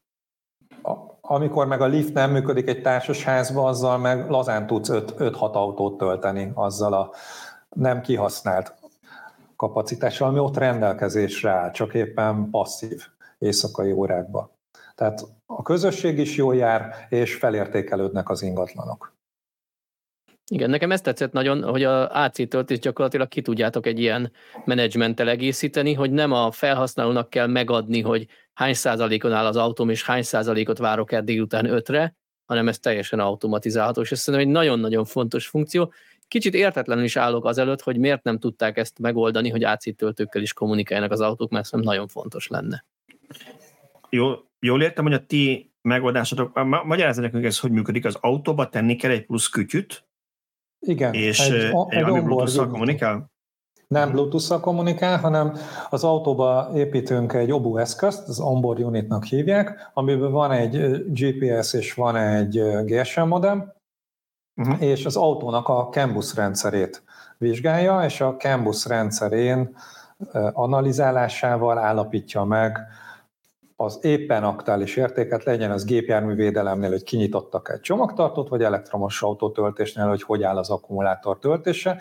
Még azt is tudnánk monitorozni folyamatosan, hogy tölte még, tölte még, ezt is tudnánk, de akkor viszont a 12 voltos akkumulátort ö, fogyasztjuk, és ugye az csak általában akkor töltődik, amikor használják az autót, és hogyha húzamos ideig mi ezt monitoroznánk, akkor még az is lehet, hogy lemerítjük a 12 voltos akkumulátort. Uh-huh. Tehát nekünk az a döntésünk született, hogy, hogy akkumulátor monitorozási időszak, az gyújtás levétel és gyújtás ráadás között van, és hogy még egy kicsit úgy bevezessük a cégeket az ESG világába, még azt is figyeljük, hogy ebben a töltés monitorozási időszakban Magyarországon mennyi az áramnak a CO2 intenzitása, és ez alapján kap egy átlagolt becslést, hogy az éjszaka vételezett áram, az, ha majd felhasználásra kerül, az mennyi CO2 kibocsátással fog járni. Tehát próbálunk... Ez azért is fontos, mert ez az előszabálya a dinamikus árazásnak. Pontosan. Ez így van. Ez így Érdekes, amit mondasz, én még nem készült el nálunk a cikk, de hát ha lesz időm, akkor a héten még kikerül. Volt az Allianznak a szokásos éves autónapja, ez a 11 volt, és végighallgattam a sajtótájékoztatót, ahol tök érdekes dolgokat mondtak megint, és az egyik, amiről beszéltek, az EU-nak az új adatvédelmi szabályzás, ami most jött ki, ami Data Act néven apostrofálnak, és az a lényege, hogy ugye nagyon sokat hallottunk már az EU-ban az adatkezelésről, GDPR, meg ilyesmi, ez egy kicsit a másik irányba megy el, mert azt mondja, hogy oké, okay, de ha valaki hozzájárul, akkor igenis legyen meg az önrendelkezésed minden eszközre, elektromos autókra, de otthoni kütyükre, mosógépre, mindenre, hogy azok az adatok, amiket az eszköz tárol, egyrészt mit tárolhat meg, meg mit adhat tovább, de, és ez a lényeg ebből a szempontból, legyen arra is lehetőséget, hogy ha te szeretnéd, akkor azt harmadik félnek továbbítsd, tehát ezt ne gátolja meg, sőt, tegye lehetővé, kötelezően lehetővé kell majd tenni a, a gyártóknak, hogyha mondjuk elektromos autónál maradva, én szeretném, hogy hogy egy harmadik fél, akár mondjuk egy biztosító, nekik nyilván ez a példájuk tudja, hogy nekem milyen telemetri adataim vannak, hogy én mennyi gyorsulok, hogy gyorsulok, milyen kanyarsebesség, ilyesmi, amihez jelenleg külön kütyüt kell telepíteni, akkor azt ők távolról kiolvashassák az autó kommunikációs rendszerén keresztül, és mondjuk ezért kérhet valami pénzt, ez benne van a szabályzásban, az autógyártó, nyilván nem ingyen kell ezt szolgáltatnia, de hogy, de hogy ezek legyenek elérhető adatok, és ne legyen így a, a erre fejleszthető különböző kreatív megoldások azzal változó, hogy valaki a saját ökoszisztémába tartja, és csak ő olvashatja ki. Na nekem ez jutott eszembe, hogy akár még a ti eszközéteket is kiválthatja majd a jövőben egy ilyen megoldás, hogyha távolról interneten hozzáférhettek, és nem kell telepíteni erre valamit az autóba, csak jelenleg ugye ezek nem érhetőek el, csak ha az ember oda megy egy OBD olvasóval, és leolvassa a kocsit. Hát persze, de ez csak a kütyüt, a hardvert válthatja ki attól igen, a igen. management rendszer, hát, ami, ami összhangban van az ami irodaház, vagy akár az otthoni töltőrendszer, ami a lényeg, az megmarad, csak annyi lehet a különbség, hogy ahelyett, hogy be kell építeni egy újonnan vásárolt autóba egy eszközt, helyett hozzáférést kell, hogy adjon az autó tulajdonosa vagy vásárlója a rendszernek. Ez így van. Jó, hát szerintem ez mindenképpen egy olyan téma, hogy jövőben fogunk még foglalkozni, már a múltban is foglalkoztunk vele, meg, meg, meg szerintem majd fogunk még, és akkor lehet, hogy visszahívunk, ha van ebben valami fejlemény, főleg az ilyen társasági meg céges töltések, mert ez, amit mi is mindig elmondunk, hogy mindenki arra gondol, hogy annyi benzin, annyi töltőoszlop kell a világon, annyi nagy teljesítményű gigawattos töltőoszlop, amennyi benzinkút van, hogy úgy, ahogy eddig csináltuk, bemenjen mindenki, és ha már az akuk ezet bírják, akkor mindenki 5 perc alatt fel tudja tölteni, mert ez a jövő. És szerintem a gyakorló villanyautósok meg arra jönnek rá, hogy a fenéket, ha én tudok otthon tölteni, és én pont megnéztem adás előtt a saját statisztikámat az elmúlt 12 hónapra, 89%-ot itthon töltöttem, és egy további 5%-ot máshol AC-n, tehát 5%-ot töltöttem DC-n az elmúlt 12 hónapban tehát ha tudok itthon tölteni, vagy tudok a munkahelyemen tölteni, akkor nagy részt ott fogom, és ahogy a telefont este bedugom a töltőre, ugyanolyan természetesen hozott lesz, hogy valahol megállok, bedugom a kocsimat, azt ennyi, és soha az életben nem fogok elmenni töltőoszlopra, vagy csak évente négyszer. Ami ötször voltam Supercharger-en idén, és szerintem abból egy teszt volt, mert valamit tesztettünk, úgyhogy, úgyhogy az is igazából négy. Szóval azt kell elérnünk szerintem, hogy a lehető legtöbb helyen az is, aki otthon nem tud tölteni, mert még nem olyan házban lakik, az meg tudja oldani a töltést munkahelyen, étteremnél, bárhol, ahol sokat áll az autója, nem? Igen, bevásárlásnál pontosan. Meg edzésre megy, akkor is ott van egy órája, és egy óra alatt tud annyit vételezni 22 kW-os töltési teljesítmény, bőven elég lesz a következő pár napra is. Igen. De hát, hát ez, ez akkor hogy arra kell, igen? Bocsánat, annyi, arra kell, arra kell méretezni a, a töltőket, az a másik veszőparipánk szerintem, ami helyszín. Tehát egy bevásár, egy, egy közértnél, ahol az ember 20 percet van, indokolt egy magasabb töltési teljesítmény. Egy edzőteremben, ahol egy órát van, már egyel kevesebb, és ezek nagyon sokba kerül különbségben a telepítés, tehát csomót meg lehet spórolni. Egy munkahelyen, ahol 10 órát áll az autód, ott meg rohadtul elég a rád leosztott, nem tudom én, 16 amper is akár, hogy csordogáljon valami a kocsitba. Szóval mindig azt kell figyelembe venni, hogy milyen helyszíre telepítjük ezeket a töltőket, nem? Igen, ezt ti is írtátok az egyik cikkben, amikor kim voltatok a BMW-nél, akkor a BMW dolgozóknak fenntartott töltőn úgymond csalódottan vettétek észre, hogy napvégére csak félig volt föltöltve, de hát milyen logikus, mivel ők nem üres aksival mennek be dolgozni. Igen, nem arra érkeznek, hogy Budapestről járnak be Münchenbe dolgozni, hanem, hanem a környékről bejárt, és mondjuk odaért 80 kal vagy lehet, hogy csak 80-ig tölt, akkor 60-nal, és azt a 20-at kell visszatöltenie. Még erre Még a nek... CO2 intenzitásra térjünk vissza egy picit, egy nagyon kicsit, hogy az ESG miatt nagyon-nagyon nagy fókusz helyeződik arra, hogy hogyan tudják csökkenteni a CO2 kibocsátást a cégek, és azzal ugye... Már egy kicsit ez a, bocsáss meg, ez az ESG, akkor magyarázzuk el, hogy, hogy aki nem igen. utazik ebben. A társadalmi felelősségvállási riportba szerepeltetni. Amit a cégeknek be kell nyújtania, hogy igen. Különösen, különösen tőzsdei cégeknek.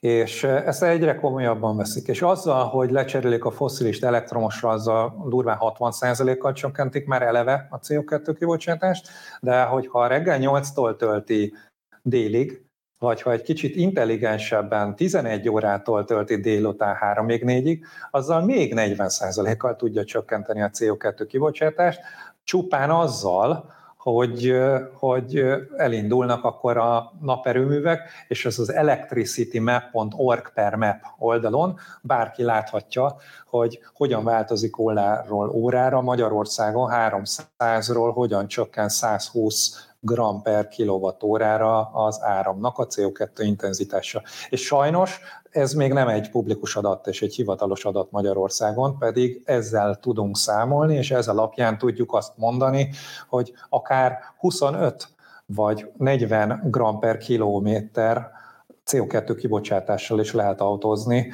úgy, hogy a közös áramról, nem is napelemről töltöttük az autónkat, az elektromos autónkat. Ez egy, egy kicsit mellékszál, de engem érdekel, és hát ha mást is. Ez a cégeknek jelenleg csak marketing előnyt jelent, hogy ő tudja kommunikálni, hogy ő mennyire zöld, vagy ez már anyagi vonzattal vagy büntetéssel esetleg járhat? A, a fogyasztás csökkenés anyagi előnyel járhat az energiahatékonysági kötelezettségrendszer kvóták esetében. Tehát nekünk is van olyan szolgáltatásunk, hogy kamionoknál 10-15%-kal is csökkenthető a fogyasztás, kopóalkatrész meg 60%-kal, és ez súlyos milliókat jelent pozitív értelemben, és akár egy kamion egy millió forintnyi kvótát is tud kapni.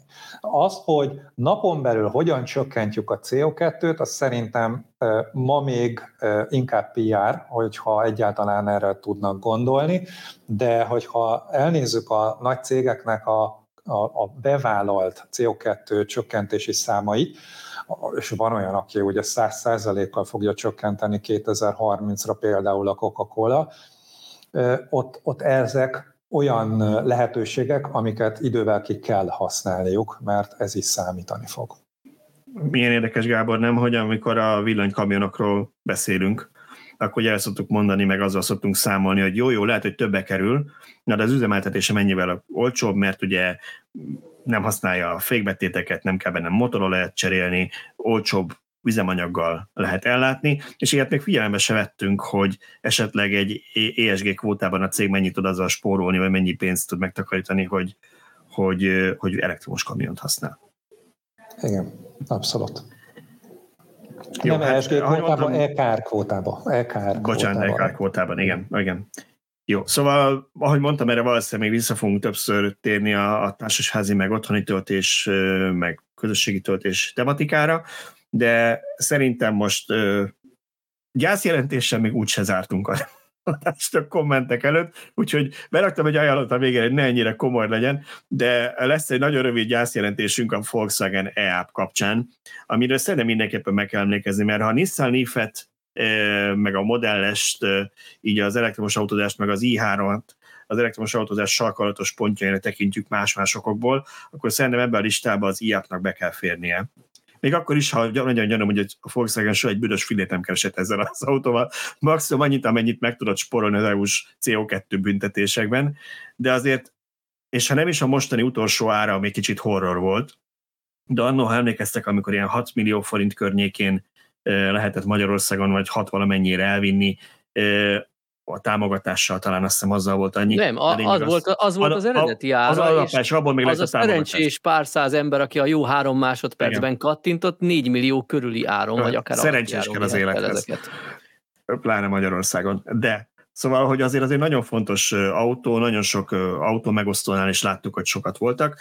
És ugye az IAP kapcsán azt mindig elmondtuk, hogy a Volkswagen már nagyon régóta ki akarta vezetni, mert régi architektúra, meg hát nem is tudják olcsón gyártani, meg eleve, de valahogy nem tudtak helyette soha megfelelő autót berakni, és ez mindig az volt, hogy megszűnt, aztán visszajött. Megszűnt, aztán hirtelen a, a semmiből megint előkerült, hogy mégiscsak újra elkezdik gyártani egy pár hónapig. Na de itt a dal vége, én még áprilisban írtam arról, hogy akkor úgy lehetett tudni a cég egy közleményéből, hogy jövő év, tehát 2024 közepén szűnik meg, mert hogy van ilyen, ez az, tudjátok, az ENSZ-nek ezek a szervezete, amelyek a önvezetést meg egyéb dolgokat is szabályoznak, ezeknek, ennek van egy olyan szabályozása is, ami az autók kiberbiztonságával foglalkozik, hogy milyen szabályoknak kell megfelelni az elektronikai rendszernek, és hát az IAP már ennek nem fog megfelelni. Nyilván ez nem egy új típus, tehát itt van egy türelmi idő, vagy egy régi típusnál, amikor kell bevezetni. Ez a türelem ez most fogy jövő júniusban, és hogy azt mondta a Volkswagen, hogy nem éri meg új elektronikát tervezni már az IAP-ba. Ehhez képest kiderült, hogy sajnos mégsem marad jövő év közepéig a kínálatban, már eltűnt a konfigurátorokból az IAP, és a brit autókár kereste meg a Volkswagen képviseletét, hogy akkor mégis most mi van, és megerősítették nekik, hogy nem, valóban kikerült már a kínálatból, mert hogy idén év végén megszűnik a gyártás, ugyanis ez Szlovákiában készül ez, a, ez az autó, kizárója visszatalva a C3-ra az EC3 is Szlovákiában a, csak az a, a PSA-nak vagy a Stellantisnek pontosabban a szlovák üzemében készül. Na most a, a Volkswagen szlovák üzemében meg a, az app autók, a benzines meg az elektromos készülnek, és mind a kettő, tehát a teljes app modellpaletta úgy, hogy már megszűnik még idén év végén. Azt mondják, hogy aki még szeretne ilyen autót kapni, az hívja fel a kereskedést, mert lehetséges, hogy látnak a rendszerben előre konfigurált még gyártásban vagy gyártás után lévő autókat, amit még el lehet vinni, de már konfigurálni ilyet nem tud, és idén év végén tényleg most már végleg megszűnik az ilyet. Úgyhogy ennyi, ennyit tudunk az IAP-ról, és egy búcsúz, búcsúzólag az IAP-tól egy, egy, egy képet berakok, ha már azért beraktam be, ha valaki nem tudná, úgy néz ki a YouTube-on, csak kedvéért beraktunk egy képet az IAP-ról, hogy Köszönjük tőle. A, Gringónál azért nektek iápos, nagy... Van iápos élményetek? Van. A Gringónál, amikor mentem át a Ferdinánd hídon, akkor, akkor jöttem rá, hogy van ez a egy a, a visszatáplálás, és, és hogy uh-huh. mire való az a B-üzemó, tehát egy fantasztikus élmény volt. Tehát nekem, nekem tehát neked akkor a, a villanyautózás kipróbálása az IAP-hoz kapcsolódik? Igen, Jól igen, értem? és a, a carsharinghez. Igen. Uh-huh. Ez abszolút én is így ezzel, bocsánat, hogy kell, csak hogy akkor erre reagáljak, mert mielőtt saját villanyautóm lett, azon túl, amikor autókat teszteltem esetleg az oldalnak, amit inkább Tibor szokott, de pár nálam is járt, de alapvetően én is szerintem iápot használtam legtöbbet elektromos autót, ugyanis akkor még, amikor Budapesten dolgoztam, én tömegközlekedésre lehetem dolgozni, de hogyha olyan volt, hogy valami mégis el kellett volna menni valahova, akkor nagyon sokszor az egyik ilyen közösségi autó megosztónak az iápjait használtam én is, és talán ezt vezettem a legtöbbet, és azt szerettem a legjobban az összes típus közül vezetni, mert ez tényleg egy kis elektromos gokárt.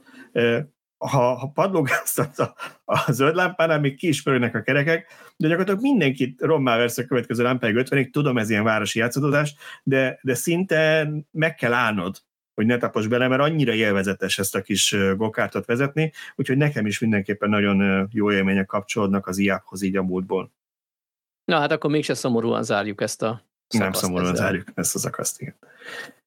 Jó, hát akkor az IAP után szerintem még annyi maradt a kommentek előtt, hogy pofátlanul beajánlom három cikkemet, de azért csak, ha már ennyit dolgoztam velük, mert azért tudom, hogy van az a szűk kör, aki szokta követni az, a, az eladási statisztikákat, és a héten, vagy a múlt héten, vagy egy pár napon belül jelentette a Volkswagen csoport, a BMW és a Mercedes is, úgyhogy megvan a link a podcast leírásában, akit a konkrét számok érdekelnek meg tudja nézni.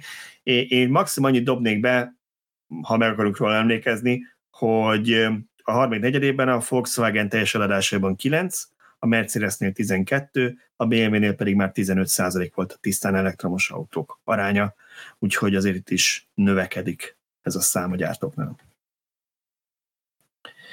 Oké, okay. na hát akkor átértünk a kommentekre, mit szóltok hozzá. Mindjárt nézem is, bocsánat, csak át kell tekernem jegyzeteimben, igen. Múlt héten volt téma az elektromos kamion, meg elektromos kamion töltés, pár hozzászólás ezzel foglalkozott. Ezúton is nagyon szépen köszönöm azoknak, akik kamionsofőrök, vagy kamionoztak korábban, vagy ennek a iparának a közelben vannak, és hallgatnak minket. Mindig meglep pozitív értem, hogy mennyiféle helyről, fizikailag is, meg az élet különböző helyről hallgatnak minket, és köszönöm szépen, hogy megosztanak infókat, mert így mi is tanulunk. Ugye az volt a felvetésünk, hogy az szokott még az ilyen utolsó év lenni az elektromos kamionok ellen, a laikusoktól, hogy jó, jó, jó, persze értem én, hogy kötelező a 45 perc szünet 8 óra vezetés után, és akkor majd fel lehet tölteni, és jó, hát akkor úgy néz ki, hogy mégiscsak lehet ezekkel menni még egy 5-800 kilométert, mégsem azon, hogy 100 kilométerenként meg kell állni, jó, jó, jó, na de a, a cégek inkább azt csinálják, hogy két sofőrrel mennek, és akkor igazából nem kell ezt a, ezt a pihenőt így megtartani, vagy valahogy meg lehet úszni, és akkor hol fog tölteni ez a villanykamion? Azt vetettük fel, hogy vajon hány, hány esetben lehet ilyen, hogy két sofőrös a kamion, mert úgy tudjuk, hogy nagyon drága mulatság ez, mert ugye meg kell fizetni a másik sofőrt is, tehát két ember fizetek egy kamionra. Na és erre írta az egyik hallgatónk, hogy ő neki közvetlen tapasztalata van ezzel, azt mondja, hogy szerinte Magyarországon nagyjából 5% körül lehet ez, a, ahogy hívják a szakmában, négykezes járat, de vannak olyan országok, ahol akár 25% is lehet, és például a Romániában 50-70% így dolgozhat, tehát országonként igencsak eltérő.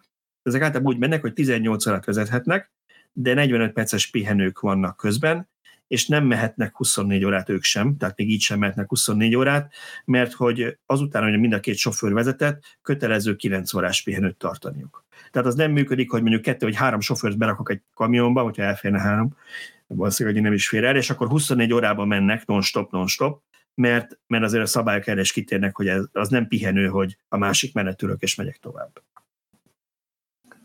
Igen, ebben van tapasztalatunk, mert a, Nem tahog, a tahográfa ezeket rögzíti, és amikor átül a másik sofőr, akkor ki kell cserélni a sofőrkártyáját, és ezeket uh-huh. le kell tölteni a 30, a 28 naponta a kamionból 90 naponta, tehát ezeket ellenőrzik, hogy betartották-e. Ezek nagyon fontos és szabályok. Akkor, akkor lehet, hogy, lehet, hogy azért nő ennek az aránya, hogy kelet felé haladunk, mert ott egyre több olyan ember van, akinek több kártyája van, nem? Én azt akartam, hogy olcsóbb a munkaerő, de hát lehet, hogy én voltam a naív, igen. Vannak ilyen kártyárosok, tudod, mint az autós kártyáknál mm, lehet cserélni. Kiszállsz az egyik, az anyósul is rátmászol, kiszállsz, körbemész, kártyát cserélsz, és akkor most már jó, jó, elég a magyar kreativitásból, menjünk tovább, mert a végén még ötleteket adsz megint valakinek. Oké. Okay kamiontöltő. Beszéltünk egy olyan amerikai kamiontöltőről, ami egészen káprázatosnak tűnt, meg egészen butának is, és nem értettük. Egyrészt az volt, hogy egyszerre 90 kamiont tud tölteni, és kamiononként ilyen 300 kw de akár tudott 30 kamiont 1 megawattal is tölteni egyszerre. Ugye ez most építés alatt átadták, bekapcsolták, de hát még aszfaltozva sincs, szóval, hogy de ez lesz, ha megépítik teljesen, és azt mondtuk, hogy az volt a fura, hogy ezt úgy képzelik hogy le kell csatolni a vontatmányt a bejáratnál, le kell rakni a parkolóba, és a kamionoktól így be kell menni a töltőkhöz, amik így körben vannak, és körbe kell állni a oszloport, és ott dugják be, és mondtuk, hogy hát megint csak nem vagyunk kamionosok, de igen, csak macerásnak tűnik, hogy minden egyes töltésnél, vagy hát egy töltésnél le kell nekem csatolni a, a rakományt, nem tudom, ez mennyi idő, meg mennyire egyszerű, és mi lehet ennek az oka, és hogy találtunk olyan véleményeket külföldi oldalon, ahol ezt átvettük, hogy valószínűleg azért, mert hogy így meg tudnak spórolni igen költséges vezeték hosszakat, ugye nagyon drágák lehetnek ezek az elektromos vezetékek, ha a hosszú vontatmányokkal beleszámol, hogy a kamionokhoz ki kell ezt húzni. Na most Tibor ebbe két, kételkedett. Valaki, aki viszont úgy tűnik, hogy ért ehhez, azt mondta, hogy azért a kamionos töltésnél 1 megawatt teljesítménynél 1250 volt DC feszültség mellett 800 amper áram folyik, ehhez igen combos részkábel kell, ami méregdrága, és a képen látott csoportos töltésnél valóban az lehet a megoldás, hogy így a kábelköltséget megsporolták, és nem kell 6-szor 1 megawattot kikábelezni, hanem csak 2-3-at. És hogy valószínűleg emiatt ö, választották ezt nem tudom, Gábor, van-e erre ötlet, hogy mennyire életképes, mint mit hallasz a kamionosoktól, mennyire életképes az, hogy egy tankolásnál játételesen ő lecsatolja a vontatmányt, és úgy áll be tankolni. Biztos nem örülnének neki, de ha nincs más választása, ugye? akkor meg meg fogja tenni. Tehát a... Jó, igen. én, csak hát azt, nyilván... én csak azt nem értem ebben, hogy hogy miért hosszába kell kihúzni a kábel. Tehát, tehát ugye, úgy, ha egymás mögé állnak be a kamionok, miért így hosszába kellene kihúzni a kábelt? Miért nem lehet keresztbe, hogy csak a vezetőfülkék alatt, tehát az első tengelyek alatt húzzák ki keresztbe a kábelt, és akkor már is nem kell 40 métereket kihúzni, csak kevesebb. Akkor 90-szer a hány méter szélesek a kamionok, meg köztük a hely annyit kell kihúzni, nem? Csak 90 uh-huh. kamion Igen. Igen. tölt. Hát nem Igen. tudom. Én erre mondtam azt, hogy valószínűleg azért ezek nem teljesen idióták, akik ezt szervezték és kiszámolták, de nekem is fura. Biztos tudnak ez a valamit. megoldás, és nem. Majd meglátjuk, hogy a gyakorlatban ez vagy más terjed el. Ha megépül, igen, akkor, akkor, akkor mutatunk erről a videót. Oké. Okay. Um, valaki azt írta erre egyébként, hogy az egyedik kamion töltőparknál abban látja a logikát, hogy ha kigyullad valamelyik világtomos kamion, akkor nem terjed át a tűz a rakományokra, és azok éppen maradnak. Én ezt azért válogattam csak be, hogy ezt említsük meg, mert szóval azért szerencsére nem arról van szó, hogy jobbra-balra gyulladnak ki a kamionok. Ugye az elérhető statisztikák még mindig azt mutatják, hogy egy benzines autó 20-szor nagyobb eséllyel gyullad ki, ezt a svéd tűzoltóktól vettük át, konkrét számok, adatok alapján 20-szor gyakrabban gyullad ki egy benzines autó, mint egy elektromos, és ugye kiderült később a Fremantle Highway autószáltól, hogy jé, ott sem elektromos okozta a tüzet, sőt az elektromosok mind épségben megkerültek az autó a hajó aljából, egy mercit láttunk, ami felülről, mert fent a hő, kormos volt, és azért minek átmelegedett biztonság kedvére egy kádban szállították el, a többit azt úgy láttuk, hogy saját lábon hagyta a területet, és ugye a norvég parkolónak a tüzénél is kiderült, hogy nem elektromos autó okozta a tüzet, hanem egy dízel, úgyhogy én nem hiszem, hogy azzal a elgondolásra tervezik ezt a kamion hogy nehogy átterjedjen a rakományra, mert én alapon akkor a benzinkutakat is úgy terveznék, hogy még nagyobb távolság legyen a autók között, mert 20 gyakrabban gyulladnak ki az autók, meg a kamionok ezek szerint, mint a elektromosak. Úgyhogy csak a tévhitek kezelése véget válogattam be, hogy megint Azért ennél a kamionos töltő Ugye? szigetnél olyan jó lenne kiszámolni és mellé tenni, hogy hány ezer fős város mennyiségét felhasználja. Tehát esti csúcsidei, igen, teljesítményét használja fel. Tehát ezekkel így jó lenne eljátszani, hogy nem mond nekem semmit, hogy hányszor, 30-szor egy megawatt, de hogyha azt mondjuk, hogy megy otthon a tévé, megy otthon a klíma, és még asszony főz, még akkor is egy kamion az 800 háztartás, akkor Jézusom. Igen, e, e, erre két válaszom is van egyébként, anélkül, hogy konkrét számot mondanék, mert nem tudok. Egyik az az, hogy ez a cég egyébként szélerőművek, e, alapvetően energia kereskedéssel foglalkozik, és saját szélerőműve is vannak, és itt is nem csak a CGI-on, hanem az effektív a videón is látszott, hogy hiszem három vagy négy darab szélerőmű van lerakva, ami kiegészíti a betápot, tehát hogy nyilván egy akkuval ezt megoldják, és, és részben szélenergiával működik. De a másik meg az ezzel kapcsolatban, hogy ebben teljesen igazad van, csak akkor szerintem mellé oda kéne azt is tenni, hogy át kell számolnunk szépen, át lehet számolni kilovattórára a dízelnek a energiatartalmát is, és mellé kell tenni, hogy egy dízelkamion, vagy 90 dízelkamion egy tank üzemanyaggal hány kilovattórát fogyaszt el, és gyanítom, hogy az lenne, hogy többszörösét, mert hogy annyival hatékonyabb, hogy az elektromos hajtás, hogy biztos hogy benne, hogy nem akarok hülyeséget mondani, de többszörösét használja energiában. Csak úgy azt nem elektromos áramban mérjük, hanem, hanem kőolajban. Tehát az Amit terem a benzinkutakon, mint mindannyian tudjuk.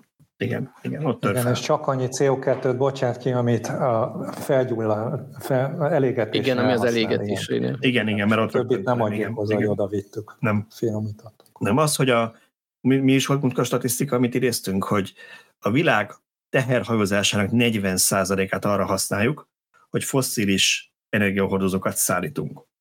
Azért ez elég kemény.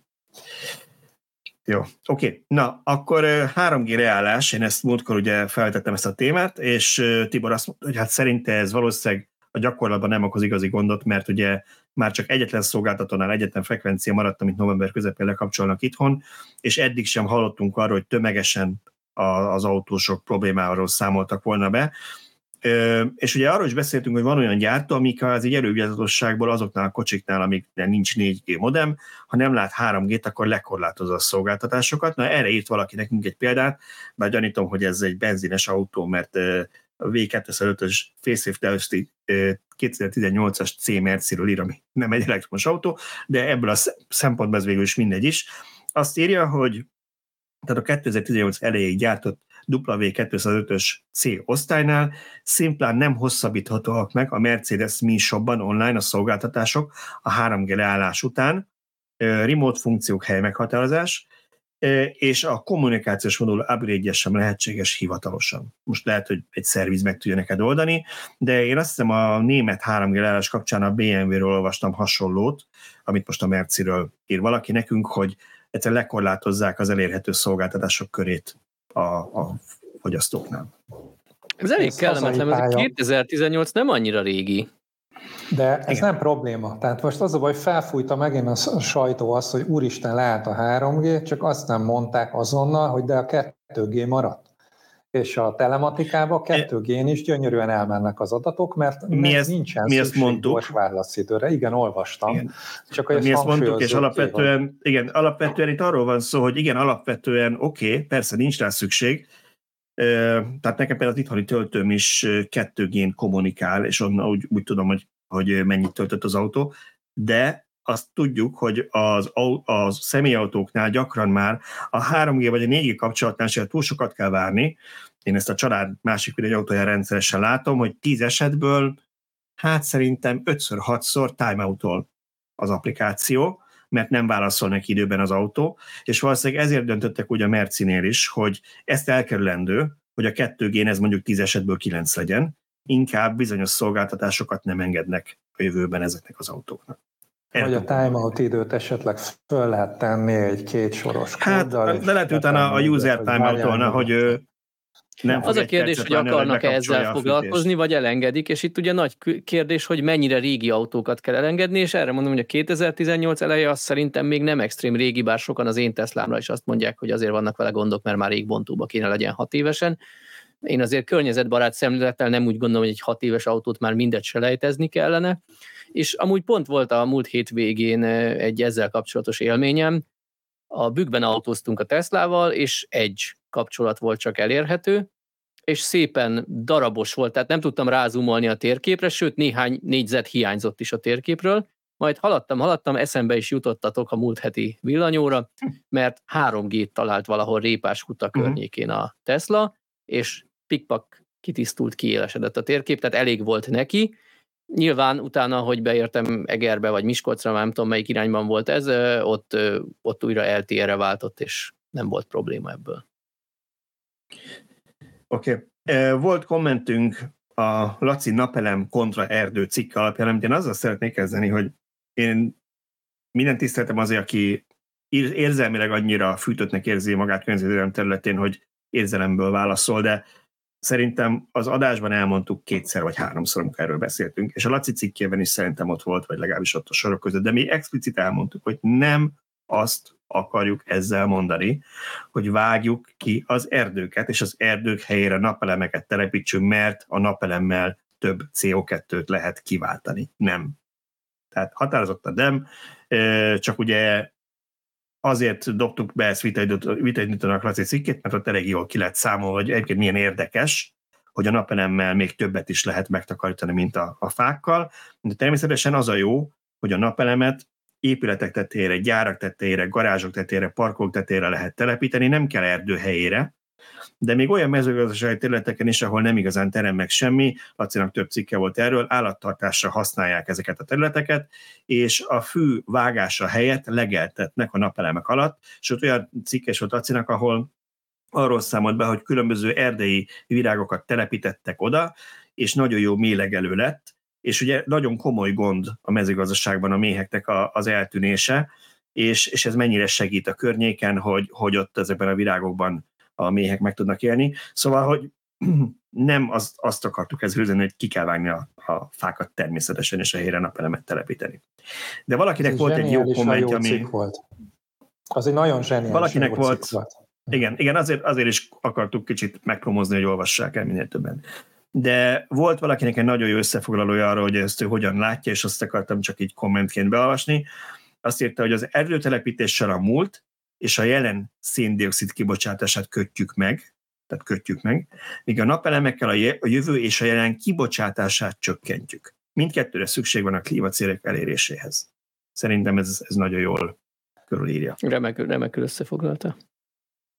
Igen, de a, Volt jelen, egy, a jelen nem csökkentjük. Tehát a napelemnél négy év alatt dolgozza le a napelem azt a energiamennyiséget, amit a gyártására elhasználtunk. És amikor valaki azt mondja, hogy nálunk nulla CO2 kibocsátása fel van a napelem, akkor mindig megkérdezem, hogy igen, de mikor tetted fel? A négy évnél régebben, akkor igazad van. A négy éven belül, akkor még nem nulla. Tehát, hogy jelenben azzal, hogy most elektrifikálunk, azzal azért nagyon-nagyon-nagyon sok energiát használunk fel. A kérdés csak az, hogy milyen energiát. Mert hogyha zöld energiával gyártunk, és csak akkor megy a gyártósor, amikor van zöld energia, és meg tudjuk ezt csinálni, akkor ez zseniális.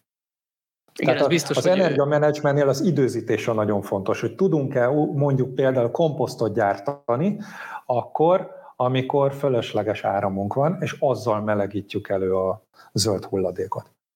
Tehát ez annyira jó ez az elektrifikációs iparág, hogy minden, a közlekedés, az energetika, az informatika összeolvad, és hogyha az időzítés és a matek pontosan passzol egymással, akkor fantasztikus eredményeket fogunk tudni elérni. Oké, okay. még, még egy kommentünk van, és ezt megint csak az ilyen tévhitek vagy, vagy hasonlók el osztatására próbáljuk ilyenkor felhasználni. Valaki azt írta, hogy villanyautó csak annak éri meg, aki otthon napelemet tudja tölteni, mindenki másnak kuka. Na most elmondhatjátok, hogy ti erről mind gondoltok. Nyilván, hogyha valaki publikus hálózatról tölt, hálózata válogatja, mennyi a tarifa, szerintem 100 és 300 forint között bármilyen árakat láttunk már oszlopokon, lehet, hogy még keveset is mondtam ennek a skálának.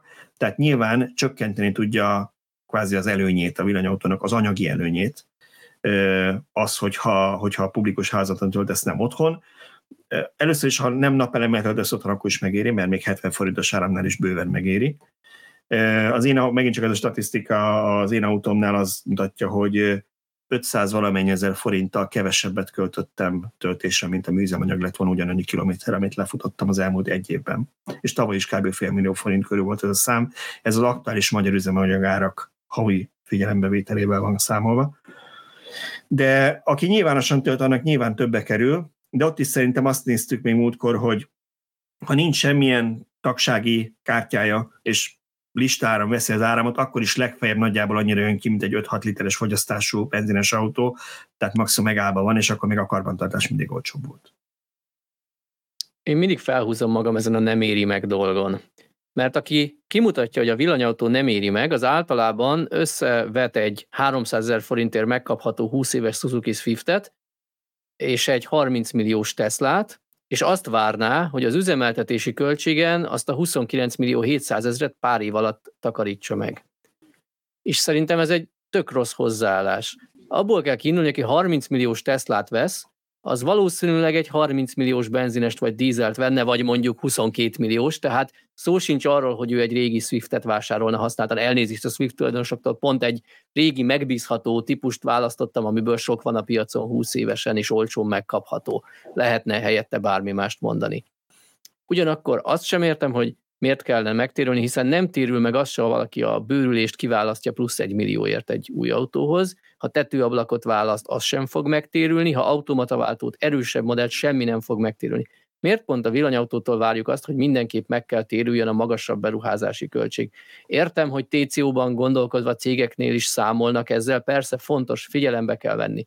Csak miért nem lehet beárazni azt, hogy én jobban érzem magam egy elektromos autóban, mert csendes, mert dinamikus, mert nem vibrál, akkor miért nem lehet elfogadni, hogy nekem ez fontos, és míg más a, nem tudom, a nagy felniért fog felárat fizetni, hogy neki 17 helyett 20 szoros felni legyen, én pedig az elektromos hajtásért adok örömmel több pénzt. És nem várom el, hogy ez behozza a felárát. És harmad annyi káros anyag kibocsátás van. Így van. Kopóalkatrészről nem is beszélve, ott mondjuk 90%-kal kevesebb fékpor megy ki a levegőbe. És valahogy ezt mások el szokták felejteni. Mert nincs hát szerintem ennél jobb. tudásuk.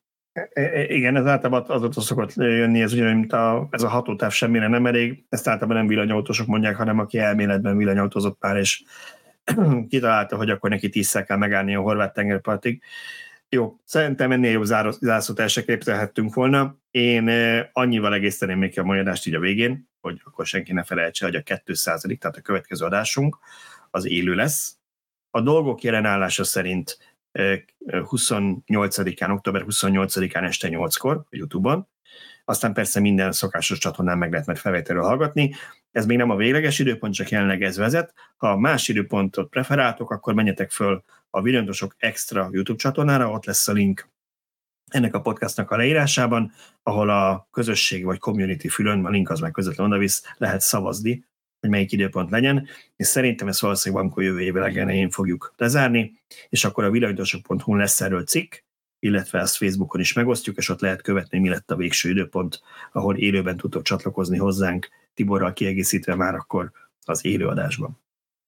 Úgyhogy Pataki Gábornak nagyon szépen köszönöm, hogy beugrott Tibor helyére, mert mindig érdekes nekünk az ilyen töltés, közösségi, meg, meg otthoni, meg társasági töltés téma, és akkor legalább első kézből voltak erről információ, meg köszönöm szépen, hogy hozzászóltál többi témához is, és köszönöm szépen a meghívást. a figyelmet. Sziasztok! Szervusztok! Sziasztok!